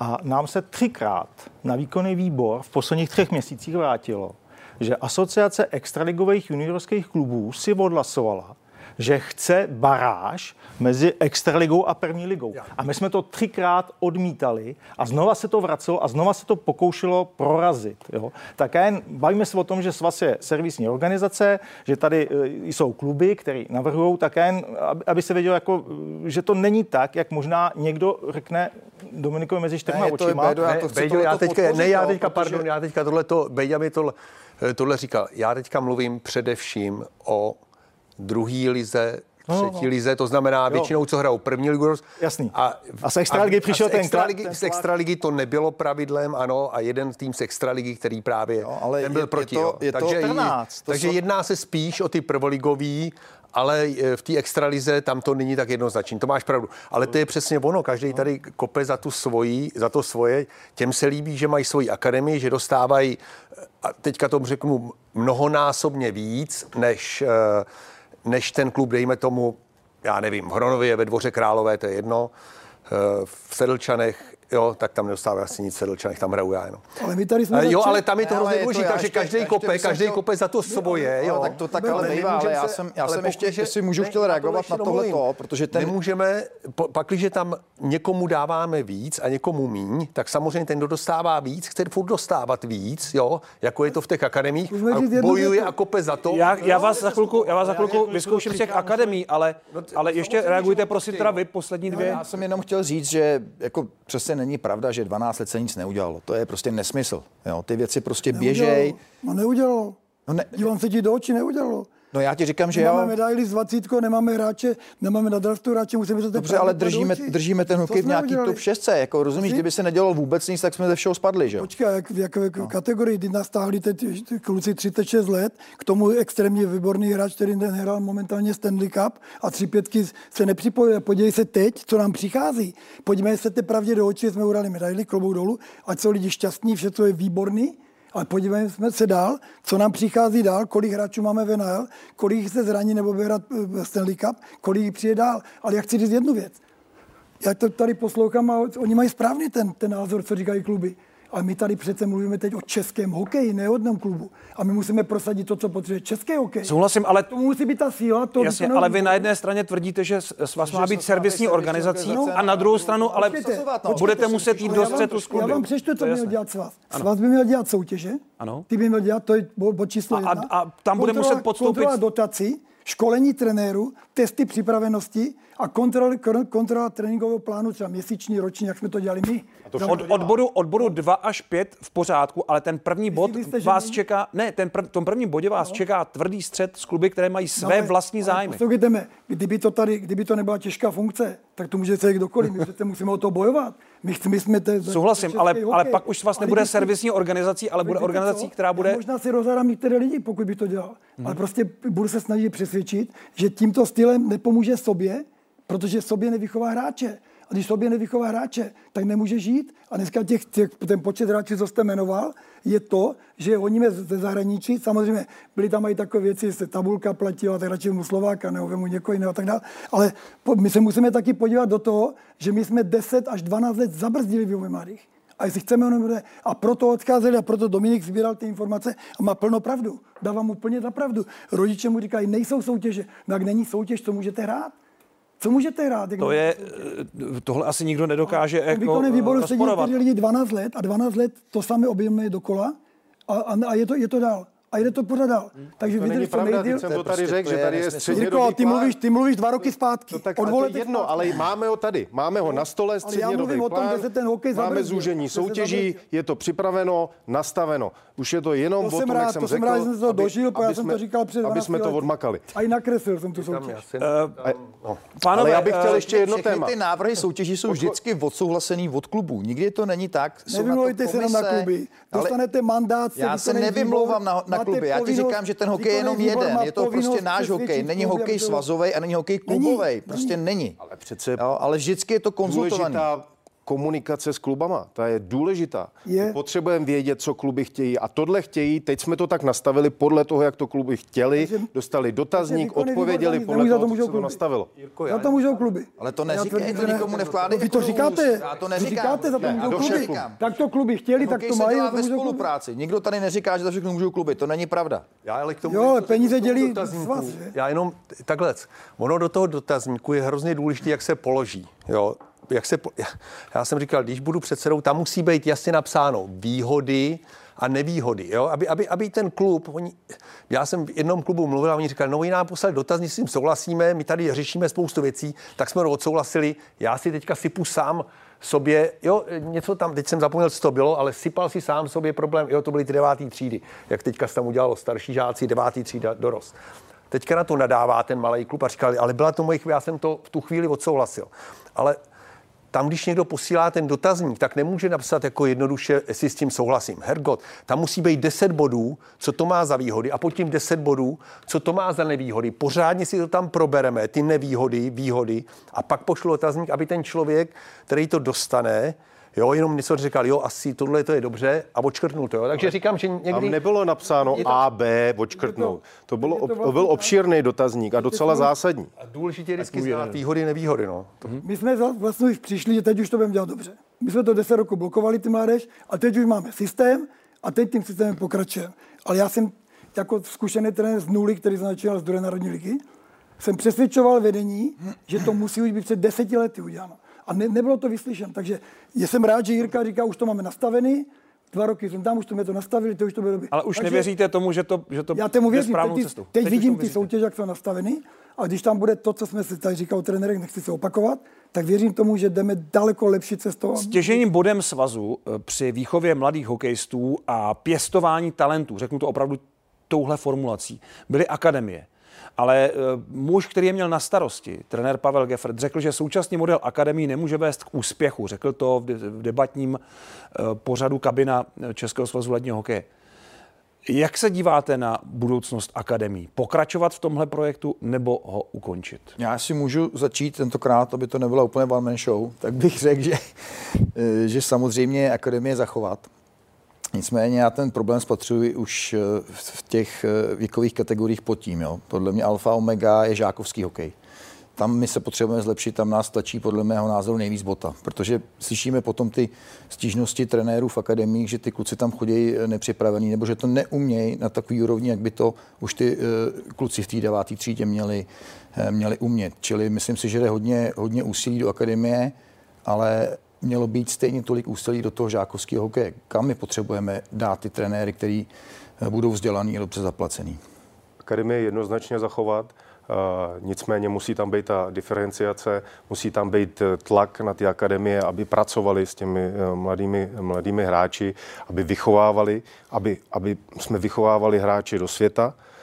Pokud, pokud tak akademie neučiní, měla by o ten status přijít, proč ne? A skutečně o něj eh, může přijít, protože eh, ne vždycky se postupovalo důsledně v tomhle ohledu. Jedno, jednoznačně to je dneska tak nastaveno. To je to, co říkám, že jsme nastavili nové pravidla a, a budeme, a budeme je důsledně. A proč se ta pravidla nedodržovaly už, když byla nastavená předtím? Byla nastavená správně, jenom šlo o jejich dodržování. Já myslím, že pro, pro nás, pro všechny akademie byla nová věc a učili jsme se. Bylo, byla, byla velice široká ta akademie, zjistili jsme, že je potřeba akademie zúžit, eh, nastolit ty pravidla daleko přísnější, protože, tak jak tady zaznělo, nevychovávali jsme dostatečný počet kvalitních hráčů. To se dneska nastavilo a je potřeba to důsledně eh, kontrolovat. Hmm. No, je to určitě na rozbor ty akademie. Jo? Kluci s tím pracují už delší dobu, znají to víc. Eh, mně se tam totiž trošku nelíbí, že to vypadá kolik akademií? 14. No, 14 akademií a, a 14 je i teďka uh, juniorských, uh, extraligových mužstev. Ono to tak trošku vypadá, jako že juniorka bude jednou jenom to akademický, nebo jak to mám, ten, kdo má akademii, tak uh, ten bude hrát juniorskou extraligu, co se mi nelíbí, tenhle ten počet. Jo, chtěl bych tam jít větší konkurenci. Takže jak, snížit, jak to bude? Například takže vůbec nevím, vůbec nevím, jak to bude, když teďka nějaký prvoligový mužstvo postoupí do, tý, eh, do toho extraligy, eh, do té extraligy, jestli bude mít dotaci, nebude dotaci, jestli automaticky dostane ten 1 milion 200 tisíc, jo.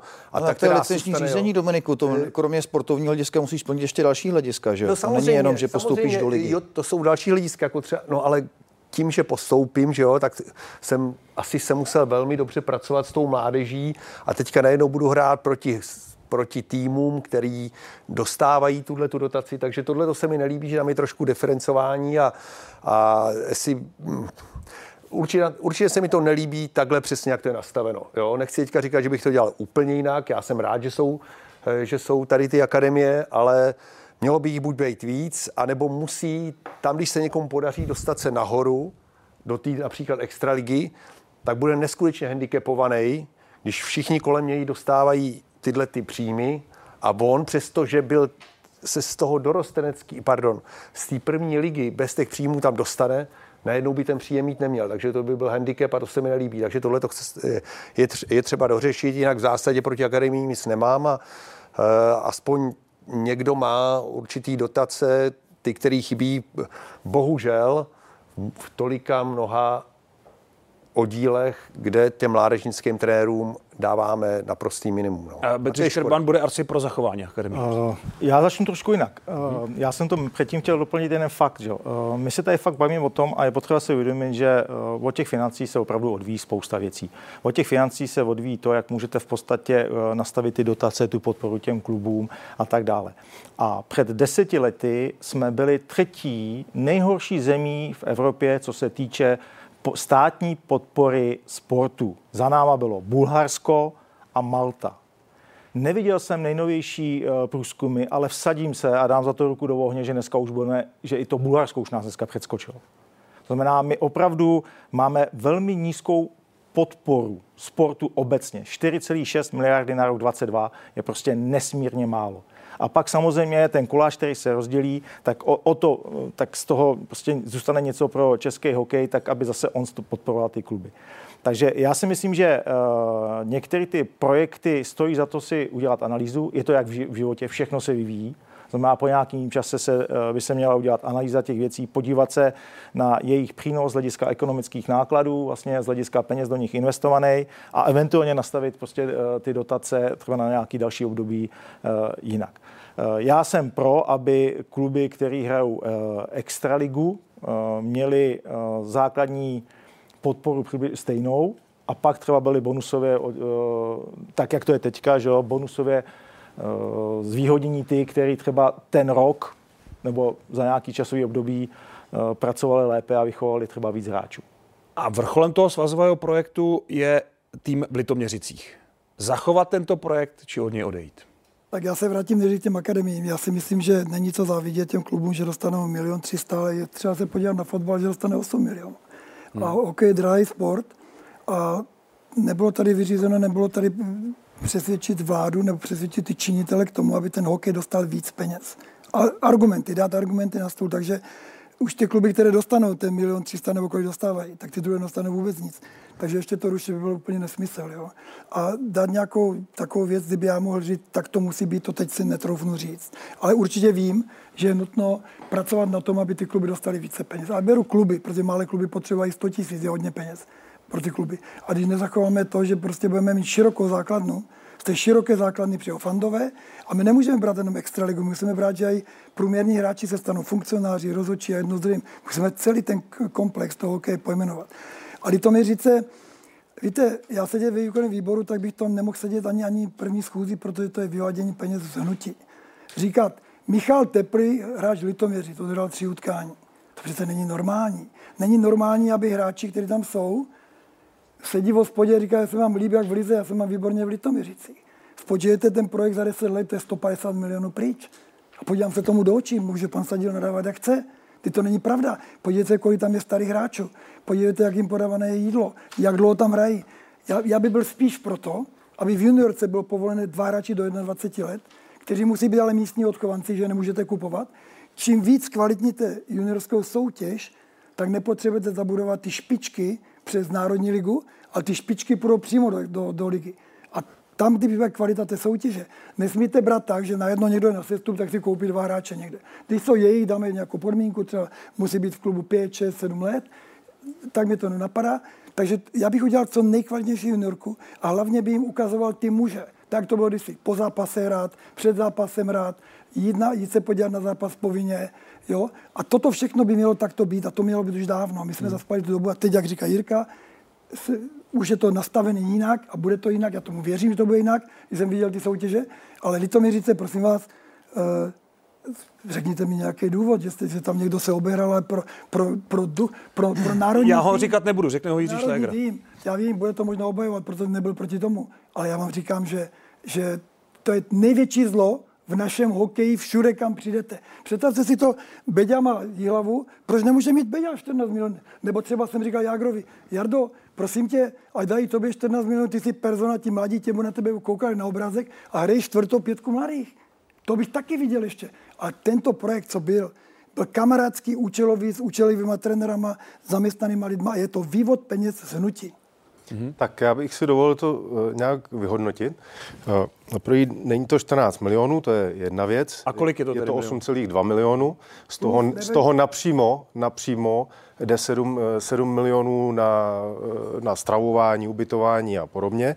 Ano, je tam nad rámec, nad rámec jsou tam placení ještě trenéři, ale pojďme se vrátit v čase, proč, proč tenhle projekt vznikl. Tenkrát jsme měli kvóty na mladé hráče, aby hráli extraligu a vozili jsme je vlastně po extralize a hráli dvě, tři, čtyři minuty a vlastně to nedávalo absolutně žádný smysl. Všichni jsme volali potom, že nám zmizela vojna, a že bychom měli nahradit vojnu někde, že nám ty eh, hráči vlastně ubydou, že odchází, končí s hokejem, tak se hledal, hledal jakýsi projekt, aby, aby něco takového vzniklo. Měli jsme před sebou mistrovství světa 20-letých doma v Ostravě a řekli jsme si, že to je příležitost, jak otevřít projekt Dukla. Já byl jeden z prvních, který toto podpořil e, veřejně a řekl jsem, že, že tahle myšlenka se mně rozhodně, rozhodně líbí. A i to nastavení, že tady je čtyřletý cyklus. Díky tomu jsme uzavřeli i druhou nejvyšší soutěž, první, první národní. A očekávali jsme od toho, že vlastně v té první národní přibude nárůst těch mladších hráčů, že budou moct hrát. To se ale vůbec nestalo. To se vůbec nestalo, to, což byla obrovská chyba. Uh, a dnes zpětně, když budu hodnotit projekt Litoměřice v aktuální stav, tak vyhráli, eh, řekněme, druhou nejvyšší soutěž, což eh, si řekneme, no to je super, ale musíme hodnotit, kdo tam hraje. A dneska víme, že tam hrajou starší hráči, víme, že tam hrajou cizinci a není to dobře. Je, je proto potřeba udělat eh, revizi tohoto projektu a já si dovedu představit, a myslím si, že i tady všichni my si dovedeme představit, že tam dáme trenéra 18, trenéra 20 a řekneme klubům, dejte nám hráče, který nemají momentálně na to, aby hráli 10 a víc minut v extraligovém klubu a my vám tady s nima budeme pracovat. Ale musíme je tam nechat celou sezónu, aby mohli pracovat, aby nám neodcházeli do těch juniorských soutěží, eh, protože, protože to, to číslo, které, které tady slyšíme, je opravdu katastrofální. Ještě když se vrátím k tomu číslu, tak by možná bylo dobré také říct tu statistiku, kolik z těch odcházejících hráčů posléze jsou na draftu a podobně. Protože neznamená, že odcházejí do těch zahraničních soutěží, že se vrací eh, s tím, že jsou draftovaní a posléze hrajou. Eh, hrajou Řekněme ale, že to je nějaké vyhodnocení úspěšnosti, ale už ten fakt, že odejdou, že nechtějí být spojovaní s českým hokejovým prostředím, je opravdu tristní. A proto já bych viděl cestu, pokud nastavíme a, a ten projekt změníme zpátky. Dovedu si i představit, že, že litoměřice nebudou padat a nebudou ani postupovat, že to bude systematická práce opravdu s talentovanýma hráčema pod vedením uh, trenérů národního mužstva. To jsou je, pak investované jako Uvědomuješ si, že bude v extralize juniorů se padat a ty dáš hráče do Litoměřic, já to neumím představit. A hlavně ta Dukla Litoměřice vznikla, pro, nebo juniorská soutěž tehdy nemohly padat dolů, protože kdyby tehdy se zužila juniorská soutěž a dva padaly, tak by nevznikly, nevznikly nikdy Litoměřice. Odkud by brali ty hráče? Vy si myslíte, že kdyby já měl Vítkovice, že aby jim dal dva nejlepší hráče pro národní tým k ním, aby se ohrával doma těžkou soutěží? Já teda jsem asi tomu nerozuměl úplně, ale, nebo nějaký přehodnocení a tak, ale jenom Jirko krátce, určitě bych z juniorské soutěže nikoho nebral, aby šel hrát do Litoměřic, protože tím zase klesne úroveň juniorské soutěže. Jo, jenom tak jsem tady něco zaregistroval. Jinak teda k té otázce, Eh, Litoměřice, jak se na to dívám, já všeobecně nemám rád jakékoliv zvýhodňování nějakého klubu, ať už mládežnického, profesionálního, druholigového. Vždycky něčím zavání a když nedovedete si představit, jaká je v celé šance lize averze vůči litoměřicím. Prostě na to řeknu slovo litoměřice a krvavý oči a co tam to mužstvo dělá, ono nám bere hráče a přitom oni mají takový dotace, to si pak můžou dovolit takhle platit tyhle ty hráče. Je proti něm obrovská verze a já to eh, nechci říkat okamžitě zrušit slovo, já nemám rád nějaký unáhledný rozhodnutí, ale v každém případě bych se na to podíval, důkladně bych to probral a, a pak udělal nějaké rozhodnutí. Ale zase jenom se vrátím k tomu, co jsem říkal. Daleko radši budu vidět ty kluky šikovný hrát tu juniorskou soutěž, ať tam vyroste na konkurence, ať se učí jen od druhého, a nebo ať každý ten junior dostane šanci, ať už v extralize nebo v šance lize. Ona ta šance liga není asi tak špatná soutěž, když tam, když tam většina juniorů sotva hraje, jako aspoň co Já ještě bych se na to podíval, jestli můžu jako očima, Poslední slovo, protože už po, protože to taky byl, taky byl jeden z důvodů, proč uh, mít Litoměřice, že to pomůže 20, ale to za mě taky úplně se neosvědčilo, protože se ukázalo, že vlastně ty kluci z druhé nejvyšší soutěže těžko můžou na tom mezinárodním fóru konkurovat. Že? My tam potřebujeme kluky, kteří hrajou extraligu, nejvyšší soutěž. A já jenom, možná to bylo špatně pochopený. Já nejsem zastánce, že litoměřice mají fungovat tak, jak teď fungují. V žádném případě. A pokud bude veřejná debata, i, i tady vidím a cítím to z toho hokejového hnutí, že ty litoměřice nejsou populární záležitostí, tak to klidně, klidně zrušme. Ale na druhou stranu jsem nabízel, že si dovedu představit, jak by to mohlo fungovat. Já se jenom chci zeptat, já jsem tomu nerozuměl dobře. Říkáš o to, že kluci, co hrajou druhou ligu, Druhou nejvyšší druhou nejvyšší soutěž, České pardon. republice. ano, to jsem chtěl říct. Takže pro ti hráči nejsou dost dobrý, aby reprezentovali ve 20. Ne, no tak ty potom konkurují Nebo je to, třeba... je to pro ně nedostatečná soutěž. Přesně tak, jo. přesně to jsem chtěl říct, že my potřebujeme teda tak kvalitní hráče, tak kvalitní no. hráče, aby si zasloužili místo v extralize. To je, to, no, to jsme zpátky u té výchovy. To je cílem, to jsme zpátky u té výchovy. mladých Ale kluků, který mají 19 a hrajou stabilně v, v, té, v té lize, v té šance lize. Musíme brát, že ta juniorka byla tak nekvalitní díky té, té široké té škále, my se pořád stejně opakujeme to, že pořád dokola, že v té šance lize, kdybys měl borce, který dává 20 gólů, tak by byl platný i ve 20. Přelojzo, a my tam musíš, takové borce musíš, nemáme. Musíš, musíš, nemáme musíš, tu kvalitu z juniorky. Musíš si uvědomit, komu my konkurujeme na tom mezinárodním fóru. Já vím, komu, já jsem to hrál. Finům, Švédům, teď to trénoval, si na to vzpomeň. Jo. To jsou kluci, kteří hrajou, ty hrajou prostě ty nejvyšší soutěže ve Finsku, ve Švédsku, nebo některý dneska jsme hráli, nebo jsme hráli. Ale třeba já jsem byl s 20, porazili, porazili jsme dvakrát Ameriku a já měl Frolíka 16 let, já měl Krejčího 18 let jo, takové kluky jsem tam vzal. Taky jsem byl kritizovaný agentem. No ale Frolík v té době hrál nakladně první přesilovku, že Já to, to beru, ale říkám, že mě 16, proto říkám, že, že kluci musí hrát kvalitní juniorskou soutěž a musí mít vidinu do domácí kabiny, oni chtějí být váčku. Přijede, přijede tým od někud do Lit, z Litvinov, přijede Střince, staří reči nejdou na ledou mladí. Já souhlasím, jo? ale nikdo jiný než ti kluci si to svým přístupem a svým svou ale, hrou na ledě Ale musí dát tu soutěž, ty musí dát ten trénink. A to Určitě. Ale na druhou stranu voláme potom, aby ty kluci hráli dospělý hokej, aby si zvykali na dospělý hokej. Takže jednou, jednou větou říkáme, že mají hrát kvalitní juniorskou soutěž, rozumím tomu, ale také se volá potom, aby hráli ten dospělý hokej. A já říkám, že když nemá na to, aby hrál v extralize v prvních dvou lajnách a typologicky tam patří, tak ať přece hraje v první národní lize, prvních dvou lajnách, ať Neda, si to Nedají tě tam ty kluci, jak, jak, nedají jak to, tě jak to může tam fungovat. do dáš do první dvojlán mladého kluka 19 to, no nedáš výhlavě. Ten kluk kamkoliv, jako to nemusí Může, já, Jeden za deset. Já nelpím. Dobře, tohle téma uzavřeme, když dovolíte, a posuneme se k dalšímu, které se bude týkat eh, extraligy a vztahu k dalším soutěžím. Ono to spolu trochu souvisí.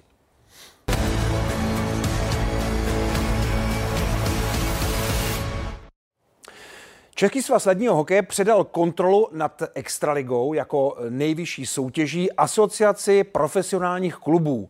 Samozřejmě zadaných podmínek, které stanoví eh, podmínky sestupu, postupu, toho, že soutěž musí zůstat otevřená, že se nesmí rozšířit, může se teoreticky zúžit a eh, všechno ostatní už si bude eh, zařizovat asociace profesionálních klubů, tedy těch 14 Eh, klubů, které hrají typ Sport Extraligu v příští sezóně a v těch dalších ročnících. Eh, svaz by přesto měl udržet eh, jakousi kontrolu nad touhle soutěží a její prostupností a teď je otázka, jestli by měl regulovat takové některé další atributy té soutěže. Například počet cizinců, který byl letos opravdu rekordní. 106, ještě jednou to připomenu. 106 zahraničních hráčů v extralize. Má do toho svaz zasahovat nebo nikoliv? Nebo má respektovat přání klubů, kde samozřejmě majitel klubu s nějakým eh, záměrem, s nějakým cílem angažuje nikoli v své vlastní mladé hráče, ale zahraniční hráče. Tak řekněme, řekněme si to, co jsme říkali. Nevychováváme svý hráče, proto musíme brát cizince. Takže když teď bychom to regulovali, tak snížíme kvalitu soutěže. Protože nemáme ty, tu juniorku na té úrovni, abychom řekli tady trenérovi Ačka, hele, chci, abys měl výsledky a vem tam čtyři juniory, které nemají kvalitu. Takže nejdřív, ne, nejdřív A a potom B. Dominik, ty kluci to musí zasloužit. Hmm. Takže my nemůžeme dávat hráče jenom protože je mladý. Takže nejdřív být pracoval s tou mládeží a pak, když by to tak bylo, tak by se přiklonil k tomu, že omezí se počet, a to není jak v Německu, je tam hrálo, já nevím, 12 Kanaďanů a, a pak jenom ty, ty hráči další. To znamená... A opačný extrém je ve Finsku, kde nehrají téměř, nebo ne, že by tam nebyli vůbec cizinci, ale tam eh, v polovině klubů eh, v nejvyšší finské soutěži nastupují 19 až 23 letí. Nezaspali 10 let s výchovou mladých. Hmm. Regulovat počet cizinců v extralize. Má do toho svaz zasahovat vůbec? Tak on do toho svaz zasahuje, samozřejmě. Ne, ale já musím říct, že tady v tomto bodě uh, ta spolupráce s, nebo komunikace s APK probíhá velmi dobře jelikož v minulosti tady byly některé návrhy od některých klubů, aby se zvýšil počet eh, cizinců nebo aby se to úplně otevřelo. Protože jsme zase v Evropské unii, takže ono z pohledu evropského práva, kdo je cizinec. Takže eh, byly takové návrhy v podstatě, že v rámci Evropské unie každý hráč, který chce nastoupit, v podstatě u nás, u nás může. Eh, sama APK tenkrát většinově řekla, že ne, že počet 6 Eh, stačí. V té době ještě ani tě počet čest nebyl eh, úplně naplněn v těch klubech.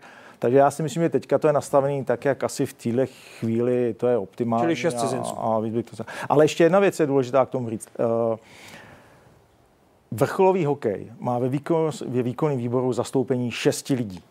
To znamená, má tam většinu. Takže se dá říct, že to, co bude vrcholový hokej chtít prosadit v rámci českého hokeje, tak pokud se na to shodnou, tak se to stejně prosadí, protože mají nadpoloviční většinu i ve výkonném výboru. Hmm. No, to řekl hezky, ten konec. To radši nekomentuji ani. tak to je ale. To, je to, podle, je, ano, to jsou stanovy. To jsou, to jsou součástí stanovy. Otázka je, proč, uh, proč se uh, tolik uh, dublují funkce. Já se... Že vlastně tam potom hají stejný člověk klubový zájem a zároveň zájem českého hokeje, což nemusí být vždycky v souladu. Spolek. Je to prostě spolek, eh, že jo, jsou tam delegáti, kandidáti a eh, to, to prostě to není, to není firma, to není akciová společnost. Je to spolek, kdy členy jsou kluby a ty kluby si volí to svoje vedení. Hmm. To jsou fakta, to jako, tady můžeme říkat... Stanoví. Stanoví. Stanoví. Eh, tak to je. Eh, jo, ty cizinci. Eh, jednoznačně, prostě když na to ty kluci mají, ne, vůbec bych do tohohle klubu nezasahoval.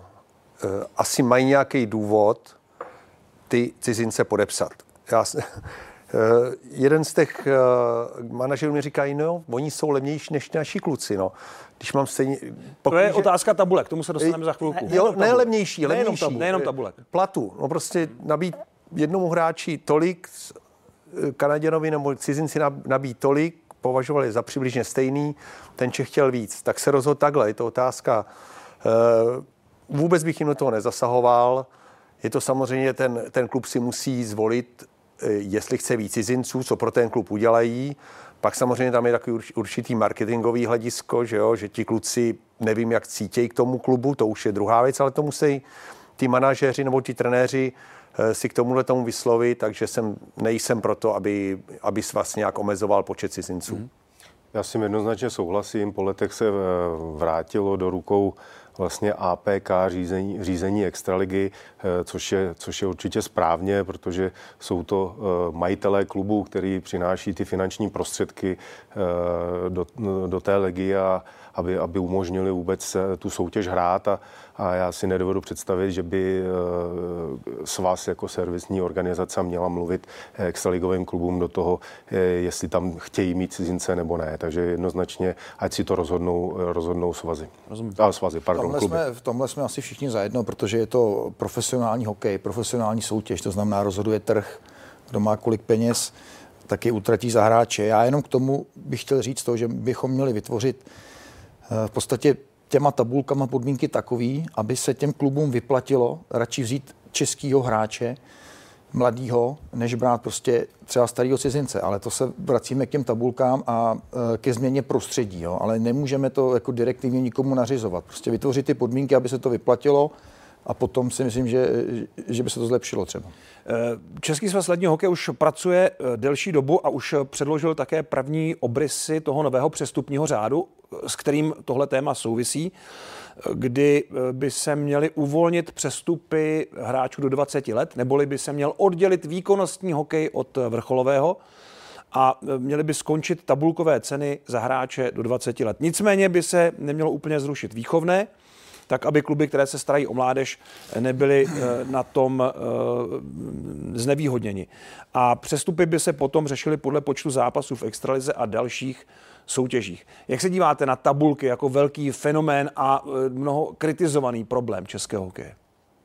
Tak já si myslím, že už deset let se jedná o tom, aby tabulky vůbec nebyly, aby prostě bylo výchovný, to první, teď neberu nový přestupní ten řád, že tabulky neměly být jenom výchovný a když jste zaplatil někdo výchovný a šel jste třeba například tete z Litvinova, který vychoval hráče do Sparty, tak Sparta vám dá výchovný, jak mu skončí smlouva, aby měli hra zdarma. Ono se nám to pak odráží třeba, že někteří hráči nemají na extraligu a mají dolů a ty kluby nemají peníze za toho hráče zaplatit. Přesně tak. A to už mělo být dávno a to nebylo. kariéru taky. Eh, já to vím, já to vím, že to tak bylo, ale to prostě byla taková různý ty. Některé kluby prodali hráče i třikrát. Já to nebudu teď tady zveřejňovat, protože nechci dělat zlou krev, ale, ale vím, že to tak je, mohl by jmenovat ty, hráče, že prostě šel do jednoho klubu, dostal zaplaceno, vrátil se z ciziny. Tam bylo, tam bylo vždycky takový paradox, že hráč, který šel ven na trvalý transfer, ten klubu nechtěl, a jak šel do Česka, tak vždycky se stal zase majitelem toho klubu, kde byl poslední a zase musel platit dál. Takže toto je jedna věc a ten nový přestupní řád, já se přiznám, že já ho detailně nemám nastudovaný, já jsem mu dostal pár dnů. Jenom bych se chtěl zeptat jedné věci. Já jsem třeba jednu dobu vlastnil Opavu. To máte tak, dáme, dáme Machovskýho, kterou jsme vychovali do Plzně, my dostaneme 300 tisíc a on druhý den má hodnotu 1 200 Že se říká, odkud jde, nekam jde. A on už měl kvalitu nějakou, jo, už pak nastavete nic. A tak, tak jsme měli Vytázka, který šel do Liberce, tak jsme měli do Vítkovic třeba Štencla, ten šel dřív, tak to. A já dneska se ptám, když by byl v tom klubu, udělal bych dobrý nábor, ten nábor začíná někde v pěti letech, vytáhl bych si žáky, třeba by měl už, já nevím, 13 leté kluky a najednou přijde někdo a veme mi hráče zadarmo a řekne mi, tobě peníze dám někdy, kdy já už v tom klubu ani nebudu fungovat. Že mi to dáš někdy. To znamená, já si ten přestupní rad přečtu, já nebudu nikoho kritizovat, protože na tom pracovalo hodně lidí, možná, že je správný. Já jsem si jenom všiml toho, že kdyby já byl v tom nižším klubu, že bych chtěl aspoň pro ten malý klub dostat aspoň ty malé peníze, 50 tisíc, 30 tisíc, za staršího kluka třeba 100 tisíc, jo? Dobře, já jsem to tam neviděl a teď je další věc. Ale je to až zpětně, není to v těch a, 17, 18. A chtěl bych vidět potom další, další věc, bych chtěl vidět, že budu mít klub a jestli mi můžou najednou vzít pět hráčů nebo nemůžou. Jestli může přijet Litvinou dva hráče, Vítkovice dva hráče, Sparta dva je to, je to tak, že ty si někdy za, za začátkem září, přesně nevím ten termín, napíšeš soupisku a s tou soupiskou do týdny nesmí celou sezónu nikdo šáhnout. Dobře, v září, ale oni mi je vemou v květnu, v červnu.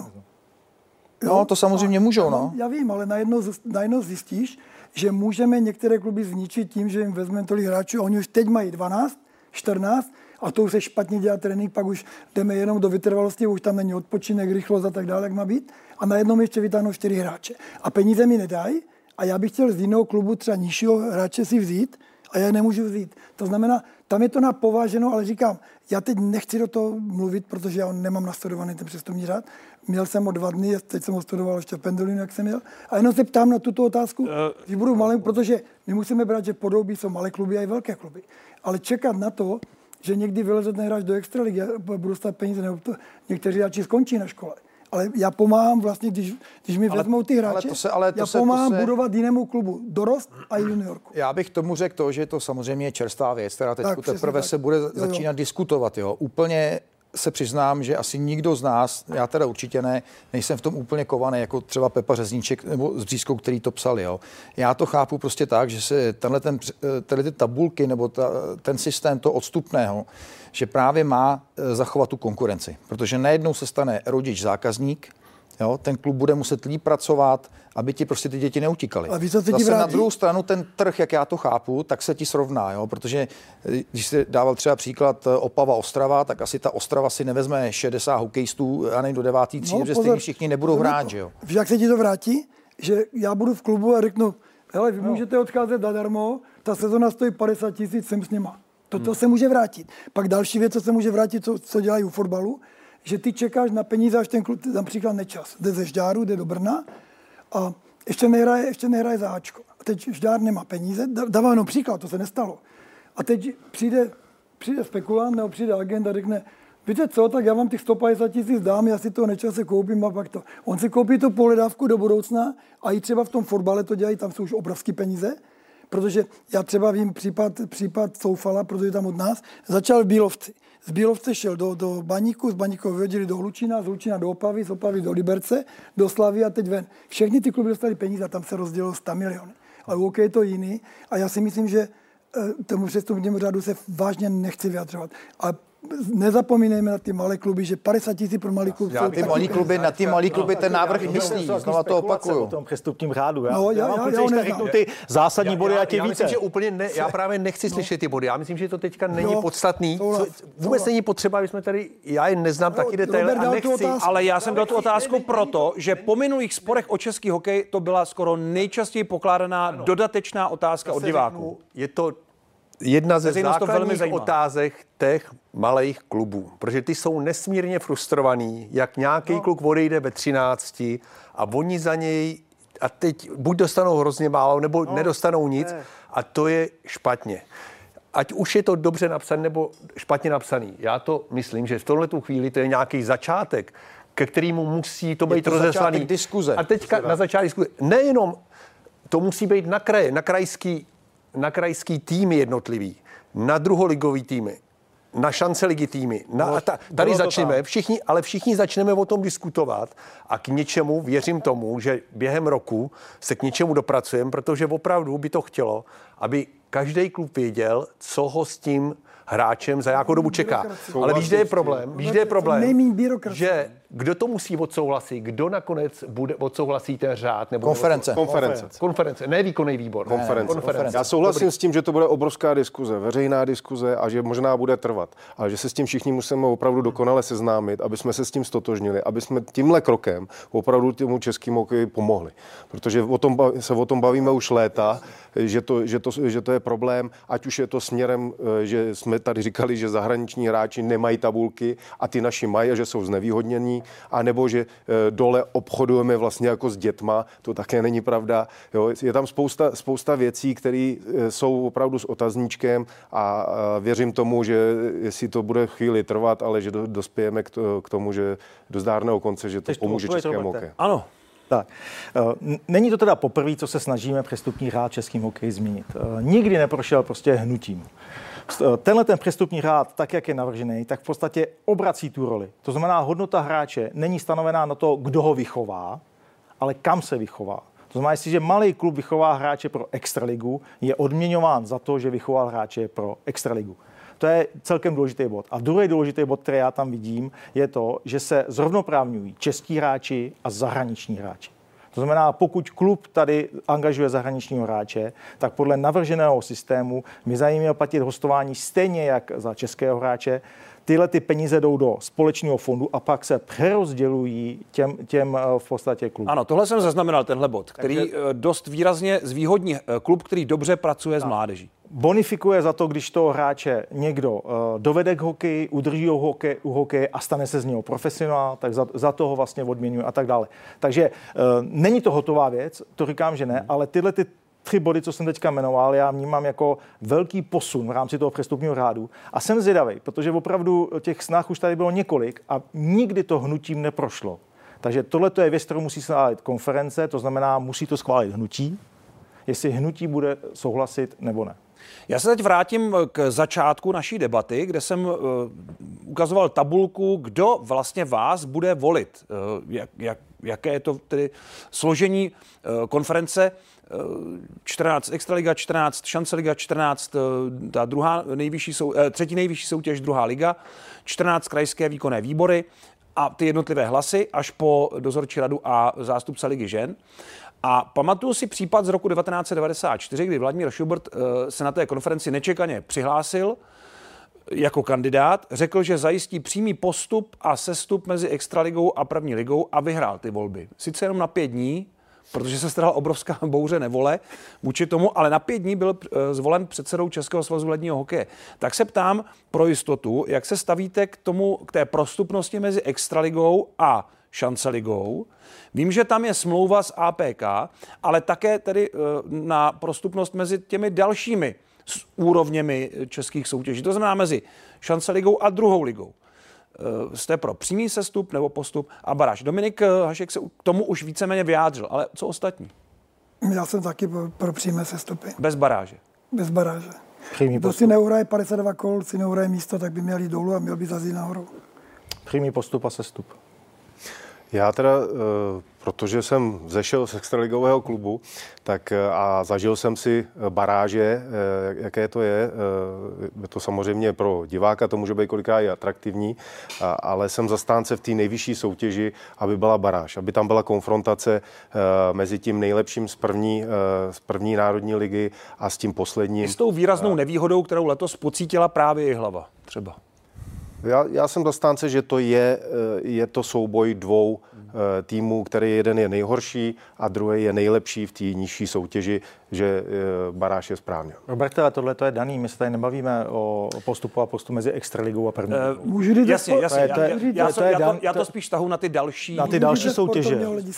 Když mám, když mám se dostat do playoff v soutěži třeba šance ligy, když mám vyhrát playoff potom, a že mám ještě čekat pak na další soutěž, umět to motivovat toho člověka, umět vůbec ten výkonnost udržet tak vysoko, je hrozně těžké. Mm-hmm. Podívejme, podívejme se takovou baštu hokejovou, jak byly Budějovice, jak dlouho jsme přibyli do, do, do, do na, do Národní ligy. Mm. Podívejme se Kladno, jak dlouho bylo přibité dole. A ten tým, který momentálně třeba nemá tu formu a spadne dolů, a kdyby věděl, že jde přímo nahoru, tak si doplní káder a může vyhrát, postavit se i ty mladí a ty mladí vyhrát a jít nahoru. Proto si myslím, že to tak je. My, my děláme baráži zaopatřovací ústav.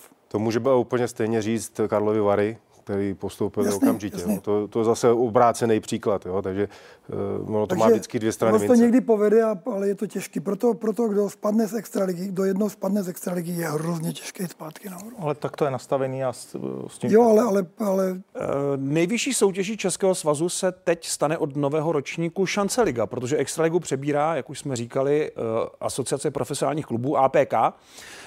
Jak chcete zatraktivnit podobu téhle soutěže? Protože v řadě měst je to jedna z největších sportovních atrakcí.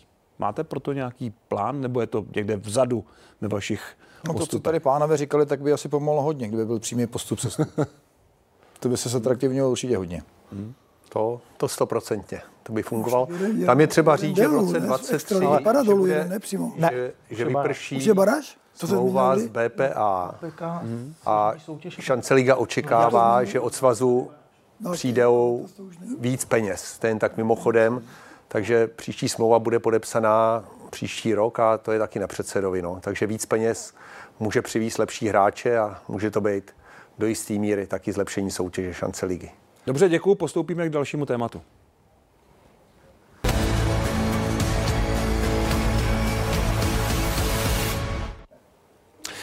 Kari Jalonen přivedl český hokej po deseti letech k medaili na mistrovství světa. Všichni se shodujeme v tom, že to není ukázka lepšího směru českého hokeje, že to je eh, výsledek momentální dobré formy týmu, který dal dohromady, mimořádné formy klíčových hráčů a snad i příznivých okolností 85. mistrovství světa ve Finsku, kde je Kari Jalonen doma. Eh, smlouva mu trvá do května roku 2024. Je to trošku paradox, že Finn přichází splatit dluh, který kdysi udělal, a Alois Adamčík to tady už připomínal, Augustin Bubník, který naučil Finy vyhrávat i nad Československem v roce 1967. A teď Finn vlastně uh, splácí tento dluh, který uh, český trenér uh, tak říkajíc založil uh, před mnoha, mnoha lety ve finském hokeji, kdy se Finové opravdu potřebovali naučit vyhrávat. Co uděláte proto, aby Kariho Jalonena, nepohltilo české prostředí, protože podle mnoha soudů právě to, že Karjelonen nepochází z českého prostředí, pomohlo k jeho klidnému vedení mužstva na mistrovství světa. Já si myslím, že hodně v tom hraje velkou roli, že Karjelonen neumí česky. Že to je moje věta. Nemůže si, nemůže, si, nemůže si číst eh, všechny tyhle ty komentáře, protože v tom my jsme typický, že umíme kritizovat hodně, že jo, tak, tak eh, to si myslím, že je zásadní prvek pro to, aby Kariho Jalonena eh, nepohltilo český prostředí. Dobře, ale mm, co uděláme pro to, abychom po něm měli českého trenéra zpátky. Já, já hlavně se přiznám, že já byl jeden z těch spolu s Jaromírem Jágrem, který jsme nebyli úplně nadšený Eh, z toho, že budeme mít zahraničního trenéra. Ano, to je obecně známo. A, Takže jste změnili názor? A musím říct, že jsem změnil názor, když jsem viděl, jakým způsobem pracuje a jakým způsobem rozdal role jednotlivým hráčům. To se mě na tom asi líbilo úplně nejvíc, že vlastně než aby Eh, vzal hráče na mistrovství světa jenom proto, že je třeba dobrý v extralize a vyhraje bodování v extralize a on se mu zrovna nehodí do těch prvních dvou line, řekněme přeslovkových line, tak ho radši neveme a veme jiného, protože má pro něj danou roli eh, v těch speciálních týmech. To se mně na tom eh, líbilo teda opravdu nejvíc a jak najít cestu k tomu, aby jsme tam měli českého trenéra. Já si myslím, že máme spoustu kvalitních trenérů v České, v České republice.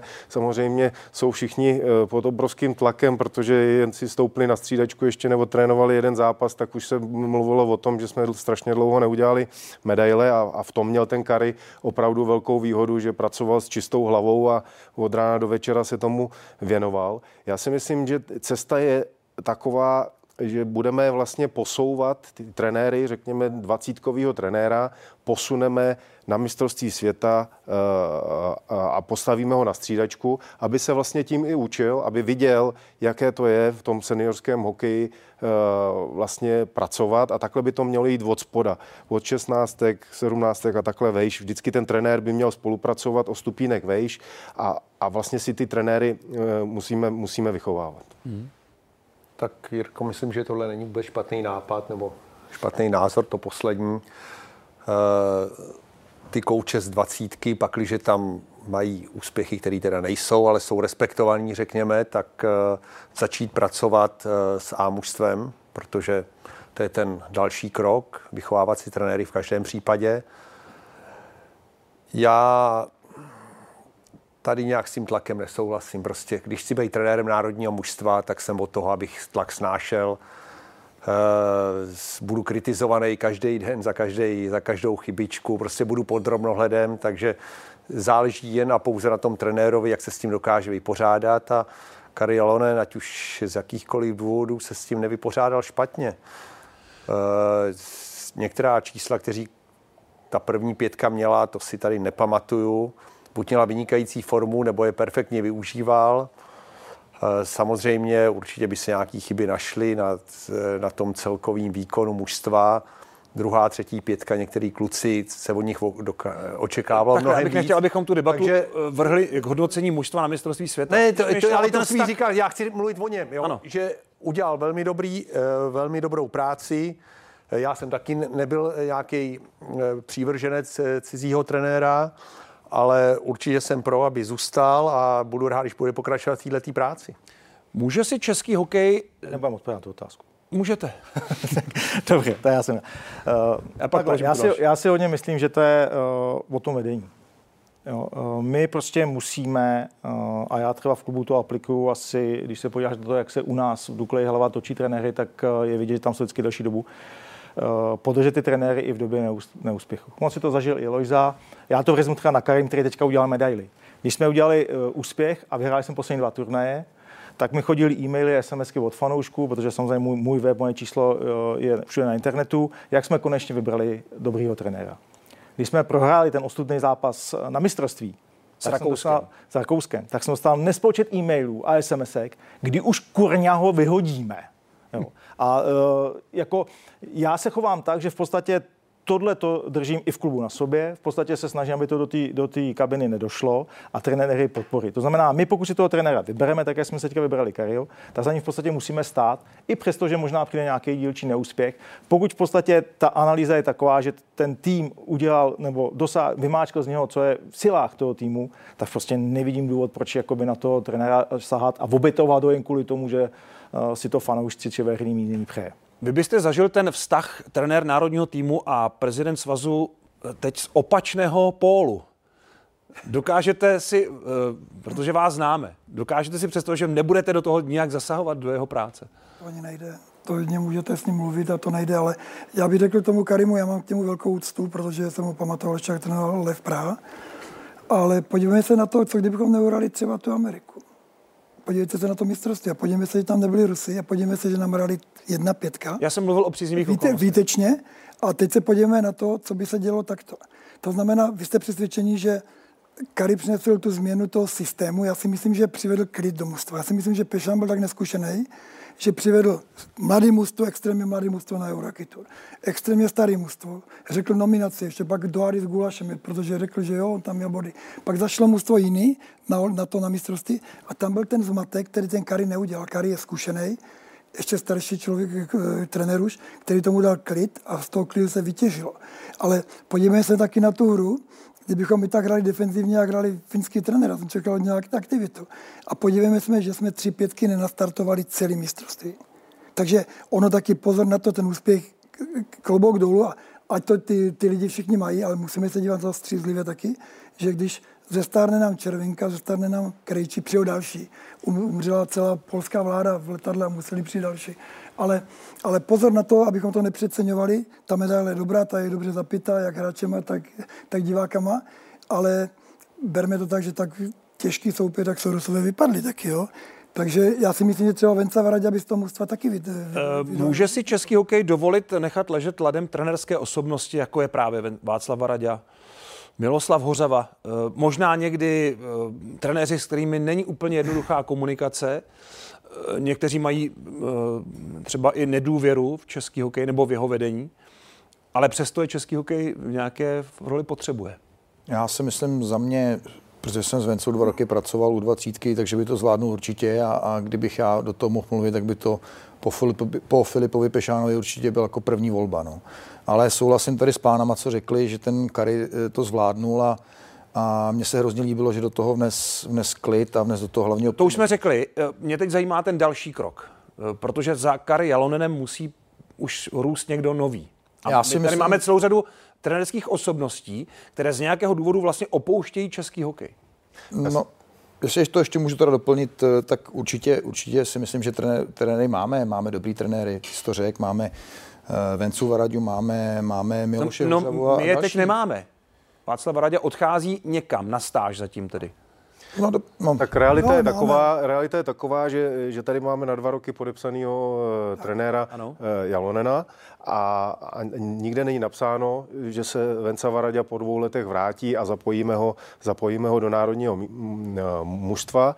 Uh, bavíme se o Milošovi Hořavovi, já ho osobně zažil, úžasný trenér, myslím si, že taky trenér na správném místě, který by se mohl, mohl zařadit. Nemyslím si, že to je odliv trenérů, je to uklidnění nějaké atmosféry, v českém hokeji. Vzali jsme, rozhodli jsme se, že vezmeme cizího trenéra. Naším cílem by mělo být mistrovství světa v Praze. Pojďme eh, společně pro to udělat eh, maximum, aby jsme uspěli, protože víte, že jsme hokejový národ a je potřeba, je potřeba udělat maximum pro to, aby, aby to naše mistrovství světa opravdu bylo na jedničku. Dobře, můžeme přejít k dalšímu tématu.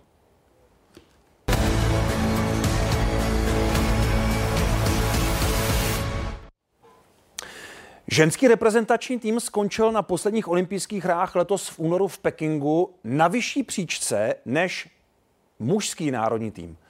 Ženy překvapily, dá se říct, že ohromily, sehrály vyrovnané čtvrtfinálové utkání se světovou špičkou a v podmínkách, v jakých se věnují hokeji doma a víceméně spíš v zahraničí, eh, přesvědčili o tom, že by si možná zasloužili větší podporu. Tu už dostali v posledních letech parahokejisté, eh, kteří se velmi dobře prezentují v posledních letech jak na světových šampionátech pořádaných shodou okolností v Ostravě s velkým úspěchem, tak i na paralympijských hrách. Český svaz ledního hokeje se o paralympijské hokejisty začal daleko lépe starat v posledních dvou, třech sezónách a přineslo to velmi dobré výsledky a další posuny v kvalitě hry v parahokeji, který bez pochyby patří do hokejové rodiny. Ptám se vás, jak chcete dál pokračovat v rozvoji a v podpoře ženského hokeje a parahokeje. Začneme tím ženským hokejem, protože ten doma nemá ani kvalitní uh, soutěž. Má doma čtyři kluby, které vystupují na extraligové úrovni a pokud chce hokejistka u nás něco dokázat, tak musí do zahraničí. To je pravda. Máme Kladno, Litvinov, máme, máme Příbram, která obajila mistrovský titul a máme, máme Karvinou a máme asi 20 hokejistek venku, kteří hrajou. Já si myslím, že poslední léta je to tak, že máme těch hokejistek podat víc. Já když jsem měl Opavu, tak jsme měli taky, taky ženský hokej a mistři a ta Imlarová, Klára, ta hrála dokonce s mojím vnukem v, v prvním útoku, takže pamatuju ten, ten hokej. Samozřejmě je rovnoprávnost a to, co se naučili ženy s, s pukem dělat a bruslit, tak to musíme jenom podporovat a dělat radost tomu okolí, protože uh, oni nám dokazují, že, to, že prostě ty mužům samozřejmě se nemůžou vyrovnat, hokej je mužský sport, ale ty ženy dokazují strašně moc a já bych viděl tak, že uh, dělat jim radost a dělat radost tomu těm divákům je velmi dobré a ztratit nějaké peníze pro ně je taky dobré. V současné době holky udělali neuvěřitelný pokrok. Jako, a nezaslouží si už trochu no. vytvořit nějakou důstojnější no, soutěž domácí?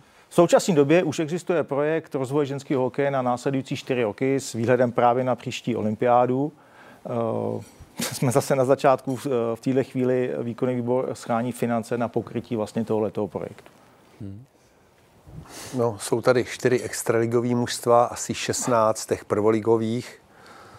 Eh, tam je dobrý holky dneska začínají společně s klukama a jsou velice konkurenceschopní ale do budoucna asi by bylo dobrý, kdyby svaz dokázal rozpohybovat nějakou začnou, aspoň juniorskou soutěž. Ta dneska chybí a proto spoustu holek tady od odchází eh, na školy někam do zahraničí. Vyloženě jim to nabízeno, protože oni tady, eh, než přejdou do toho ženského hokeje, tak nemají kde pokračovat. Takže určitě bych byl za to, aby tady byla zorganizována nějaká, říkám, nějaká dobrá, kvalitní soutěž pro děvčata, ale tohle to už je zase věc, která trošku bude kolidovat s dostatečným počtem ledu. Jo, eh, ono zase nový mužstva a tak dále, když máte jenom jeden stadion v tom daném městě, tak už kolik se tam vejde, kolik se tam vejde mužstev. Takže do budoucna není to práce pro příští dva roky, protože teďka máme tady úplně jiný problém, o kterým jsme se nebavili. To jsou energie, to dobře, nechci teďka tady rozvíjet, možná se o tom bude bavit, nevím. Takže to je hlavní úkol, aby vlastně tohle to bylo překonané. Ale v tom dalším období se bavme se o tom, že tady je spousta děvčat, který chtějí hrát hokej a my musíme začít stavět nové stadiony. Dobrý, není to asi téma pro ten podnešek, ale během dvou let nebo příští dvou let se začneme o tom bavit, protože těch stadionů pro ta děvčata, který tady dneska začínají vyrůstat, není dostatek. Já využiju této příležitosti, že jim ještě znova na dálku vlastně pogratuluju a poděkuju za to, jak reprezentovali Českou republiku na olympiádě a už vůbec, že tam, že tam postoupili.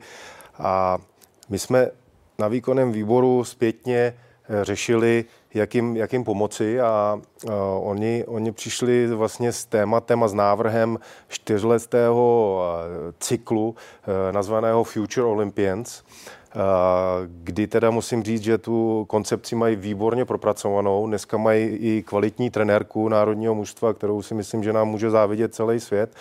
A uh, je to jenom otázka těch peněz, tak jako v tom sportu se tady bavíme pořád dokola. Nicméně uh, vím, že Národní sportovní agentura vypsala program pro kolektivní ženské sporty a jsme v jednání uh, s Národní sportovní agenturou, aby tam zařadila i ten uh, ženský hokej. Pokud se tak stane, tak děvčata budou moct začít realizovat ten, tento projekt Future Olympians a ten hokej ženský úplně někam jinam odstartujeme a můžeme zase vytvořit novou, novou základnu.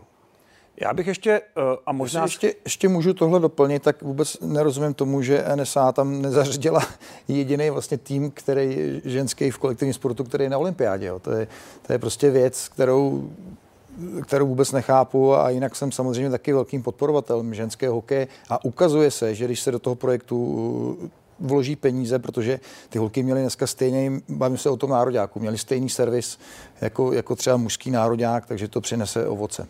Ale eh, nebavme se jenom o tom vrcholovém, eh, řekněme, eh, ženském hokeji, ale po aktivu klubu Český svaz ledního hokeje rozhodl o sloučení druhé a třetí ligy. To znamená těch 12 a, 14, 12 a 5 klubů do jedné soutěže. A e, naráží to trochu na nepochopení právě toho úplně spodního patra, kde nejde tak úplně o vrcholový hokej. A i to je součást českého hokejového prostředí. E, nehrát hokej jenom na profesionální úrovni, ale pro zábavu.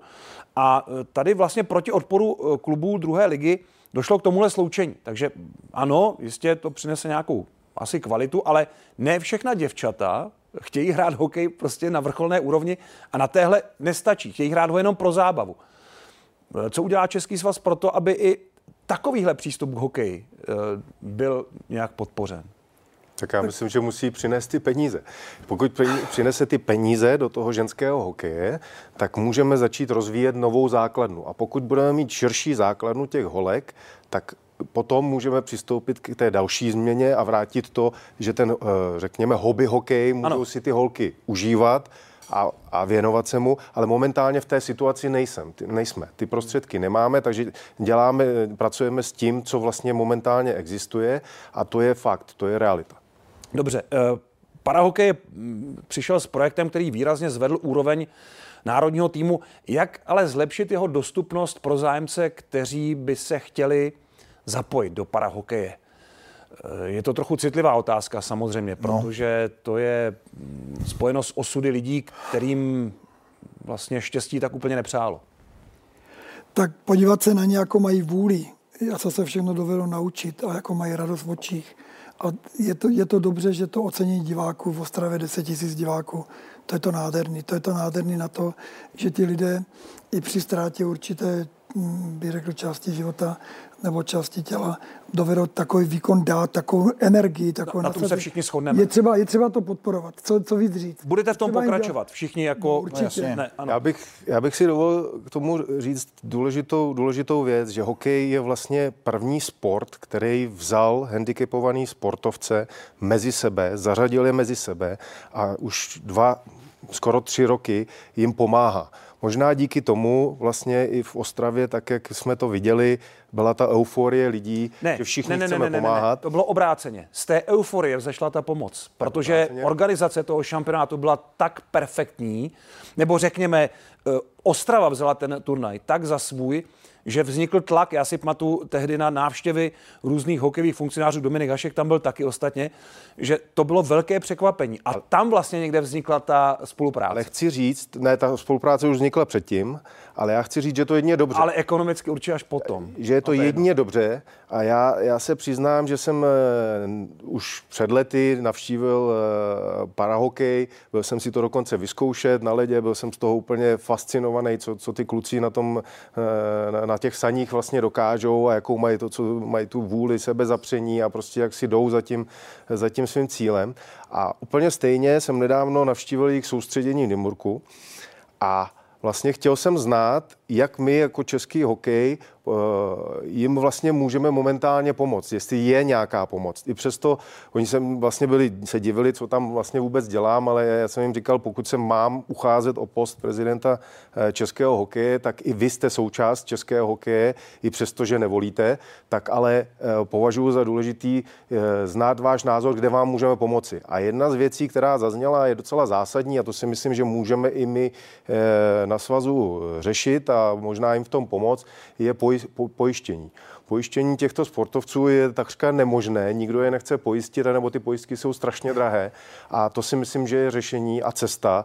Eh, dneska, dneska vlastně uh, máme nového předsedu uh, v paralympijském výboru, který komunikuje s Jiřím Schindlerem, který je zástupce parahokeje eh, za nás, takže myslím si, že to propojení navzájem ve spolupráci Český svaz ledního hokeje a paralympijský eh, výbor najdeme cestu, jak jim ještě víc pomoci.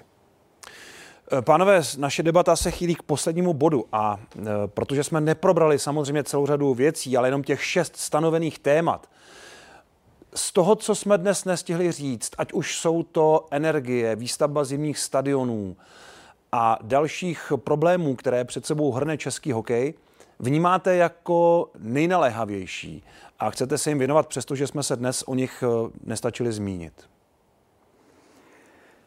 Tak já bych řekl, že by měla být především důvěryhodnost eh, ve svaz a pak postupně ke klubům. Nemůže se stát, že prostě jsou nějaké půjčky, že je nějaká investice do, do soukromých firm, protože to, to, to ztrácí důvěru toho svazu. Čímž připomínáte případ eh, bývalého Nepřipo- prezidenta? Já nepřipomínám, já jenom konstatuju to, Žádný co, jiný to, podobný je, neznám, tedy. Protože všude to slyšíte a slyšíte navenek, že prostě, když někdo z nás bude zastupovat toto hnutí, tak to nejsou jeho peníze. To nejsou peníze ani výkonného výboru, to jsou peníze celého hnutí. A s penězma hnutí se musí nakládat, nakládat tak, že máte absolutní důvěru. Když vznikne důvěra ve svaz, tak nebudou nás podezřívat ani z různých jiných věcí a musíme se postavit pak čelem k tomu, jak jsme říkali už všechny ty debaty, jak byly o trenérech, o klubech a tak dále. A když zavedeme pořádek, poctivost, přístup, tak ty rodiče nebudou odcházet, ty rodiče budou věřit v český hokej. No, český hokej stejně jako celou společnost čeká velmi těžký období, protože ten nárůst těch energií je opravdu enormní, pohonných hmot. Takže mm, já jako hlavní vidím teďka v podstatě se soustředit na to, aby jsme tohle ustáli a pomohli hlavně těm malým klubům. Eh, Protože pokud jste, vezmu to třeba svůj vlastní klub, tak eh, nějak ekonomicky činný, tak můžete někde seškrtat ale pokud v podstatě nemáte příjmy z reklamy, nemáte příjmy z diváků a to tak nemáte kde škrtat. Takže my opravdu se musíme soustředit na to, aby nám to tam dole vlastně neumřelo díky tomu, že jim se opravdu enormně sníží ty náklady na to, aby vůbec ten sport mohli dělat. Ale uh, samozřejmě obecně musíme v této těžké době najít uh, finanční zázemí pro ty kluby takové, aby jsme mohli dál ten sport rozvíjet a ne, aby v podstatě jsme měli sice hezký plány, to, co jsme tady všechno řekli, taky, taky krásný, ale ono to hodně opravdu záleží o těch financí, kterých není ve sportu obecně dostatek. Jedno, jednoznačně souhlasím tady s Béďou, protože ta situace je naprosto odlišná od jakékoliv jiné doby, protože ten nárůst energií je tak skokový, že opravdu je mnoho stadionů, které vůbec uvažují o tom, jestli příští rok otevří, nebo příští sezonu otevřou jejich stadiony. A to by znamenalo neskutečný odliv mládeže. To nemluvím o tom, že v každém pravděpodobně týmu se budou zvyšovat příspěvky uh, u dětí za hokej. Pravděpodobně říkám to slovo, ale myslím si, že, že ano a dost. Takže to je první a největší úkol, aby nový prezident vybojoval ten ten rozdíl v tom, co, co ty kluby budou platit za energie, aby to bylo nějak zadotováno. To je, tady jde o to, aby ty stadiony byly otevřený tak jako loni, aby mládež mohla trénovat a ne, že otevřou někdy, až bude zima, nebo třeba neotevřou vůbec. To je nej, nejzásadnější úkol pro nového předsedu. Já mám čtyři body. Já si myslím, ten nejdůležitější je, a na tom doufám, že se tady shodneme, je jednota. Je jednota sjednotit celé hokejové hnutí, nastolit pozitivní retoriku, dát si, dát si ten cíl, směr a jít za ním a odpracovat to. Za druhé zorganizovat na jedničku mistrovství světa v Praze, protože, jak jsem řekl... V Praze a v Ostravě. Praze a Ostravě, pardon. Uh, protože jsme hokejovým národem a ať, ať si to lidé užijí, ať, ať zpropagujeme i pro ty děcka uh, ten hokej, aby se vrátili zpátky k tomu hokeji, aby jsme měli uh, tu kvantitu těch, těch nových hokejových talentů. S tím souvisí další bod, kdy je potřeba začít vychovávat, řekněme, rozdílové hráče typu Jágra, Dominika Haška, Davida Pastrňáka. To, to, je rozhodně, to je rozhodně důležité, protože máme, mám, budeme tady mít novou generaci dětí, které musí určitě k někomu zase vzlížet. No a v neposlední řadě, stejně jako vy všichni, musíme se postarat o aktuální situaci krize, energetická krize. Musíme podat pomocnou ruku všem klubům v republice. Je potřeba jít z kluby na města, na kraje, na, do poslanecké sněmovny, na vládu. Prostě tak, jak to bylo v covidové době, je potřeba pomoct každému jednomu klubu uh, v hokejovém hnutí. Úkol číslo jedna jednoznačně peníze. Každého prezidenta, který tam teď přijde, je potřeba zajistit chod hokeje. Teď ty dva roky opravdu budou těžký, musí nám pomoct stát. Nejsme schopni sami prostě zadotovat energie malým klubům. Nemůžeme dopustit, aby prostě hodina ledu stála 6-7 tisíc korun, nebo aby se zimní stadiony zavíraly. S tím jednoznačně souhlasím. A dále souhlasíme s tím, že třeba nastavit pozitivní, optimistické pracovní prostředí a zkusit sjednotit to hnutí, což samozřejmě je těžké, ale musíme se o to pořád snažit. Panové, děkuji vám za dnešní debatu kandidátů na post prezidenta Českého svazu ledního hokeje. Mimochodem by bylo taky příjemné, kdybyste se vrátili k tomu původnímu označení předseda Českého svazu ledního hokeje, protože těch prezidentů máme u nás opravdu hodně, ale to je jenom taková jazyková poznámka úplně na okraji. Důležité bude eh, možná ani tak ne, kdo z vás tuhle funkci získá, ale jak si v ní povede a bude eh, na vůli delegátů Českého svazu ledního hokeje konference, která se chystá na sobotu, jak tenhle spor o český hokej dopadne. Děkuji vám za dnešní debatu. Hezký večer. Hezký večer.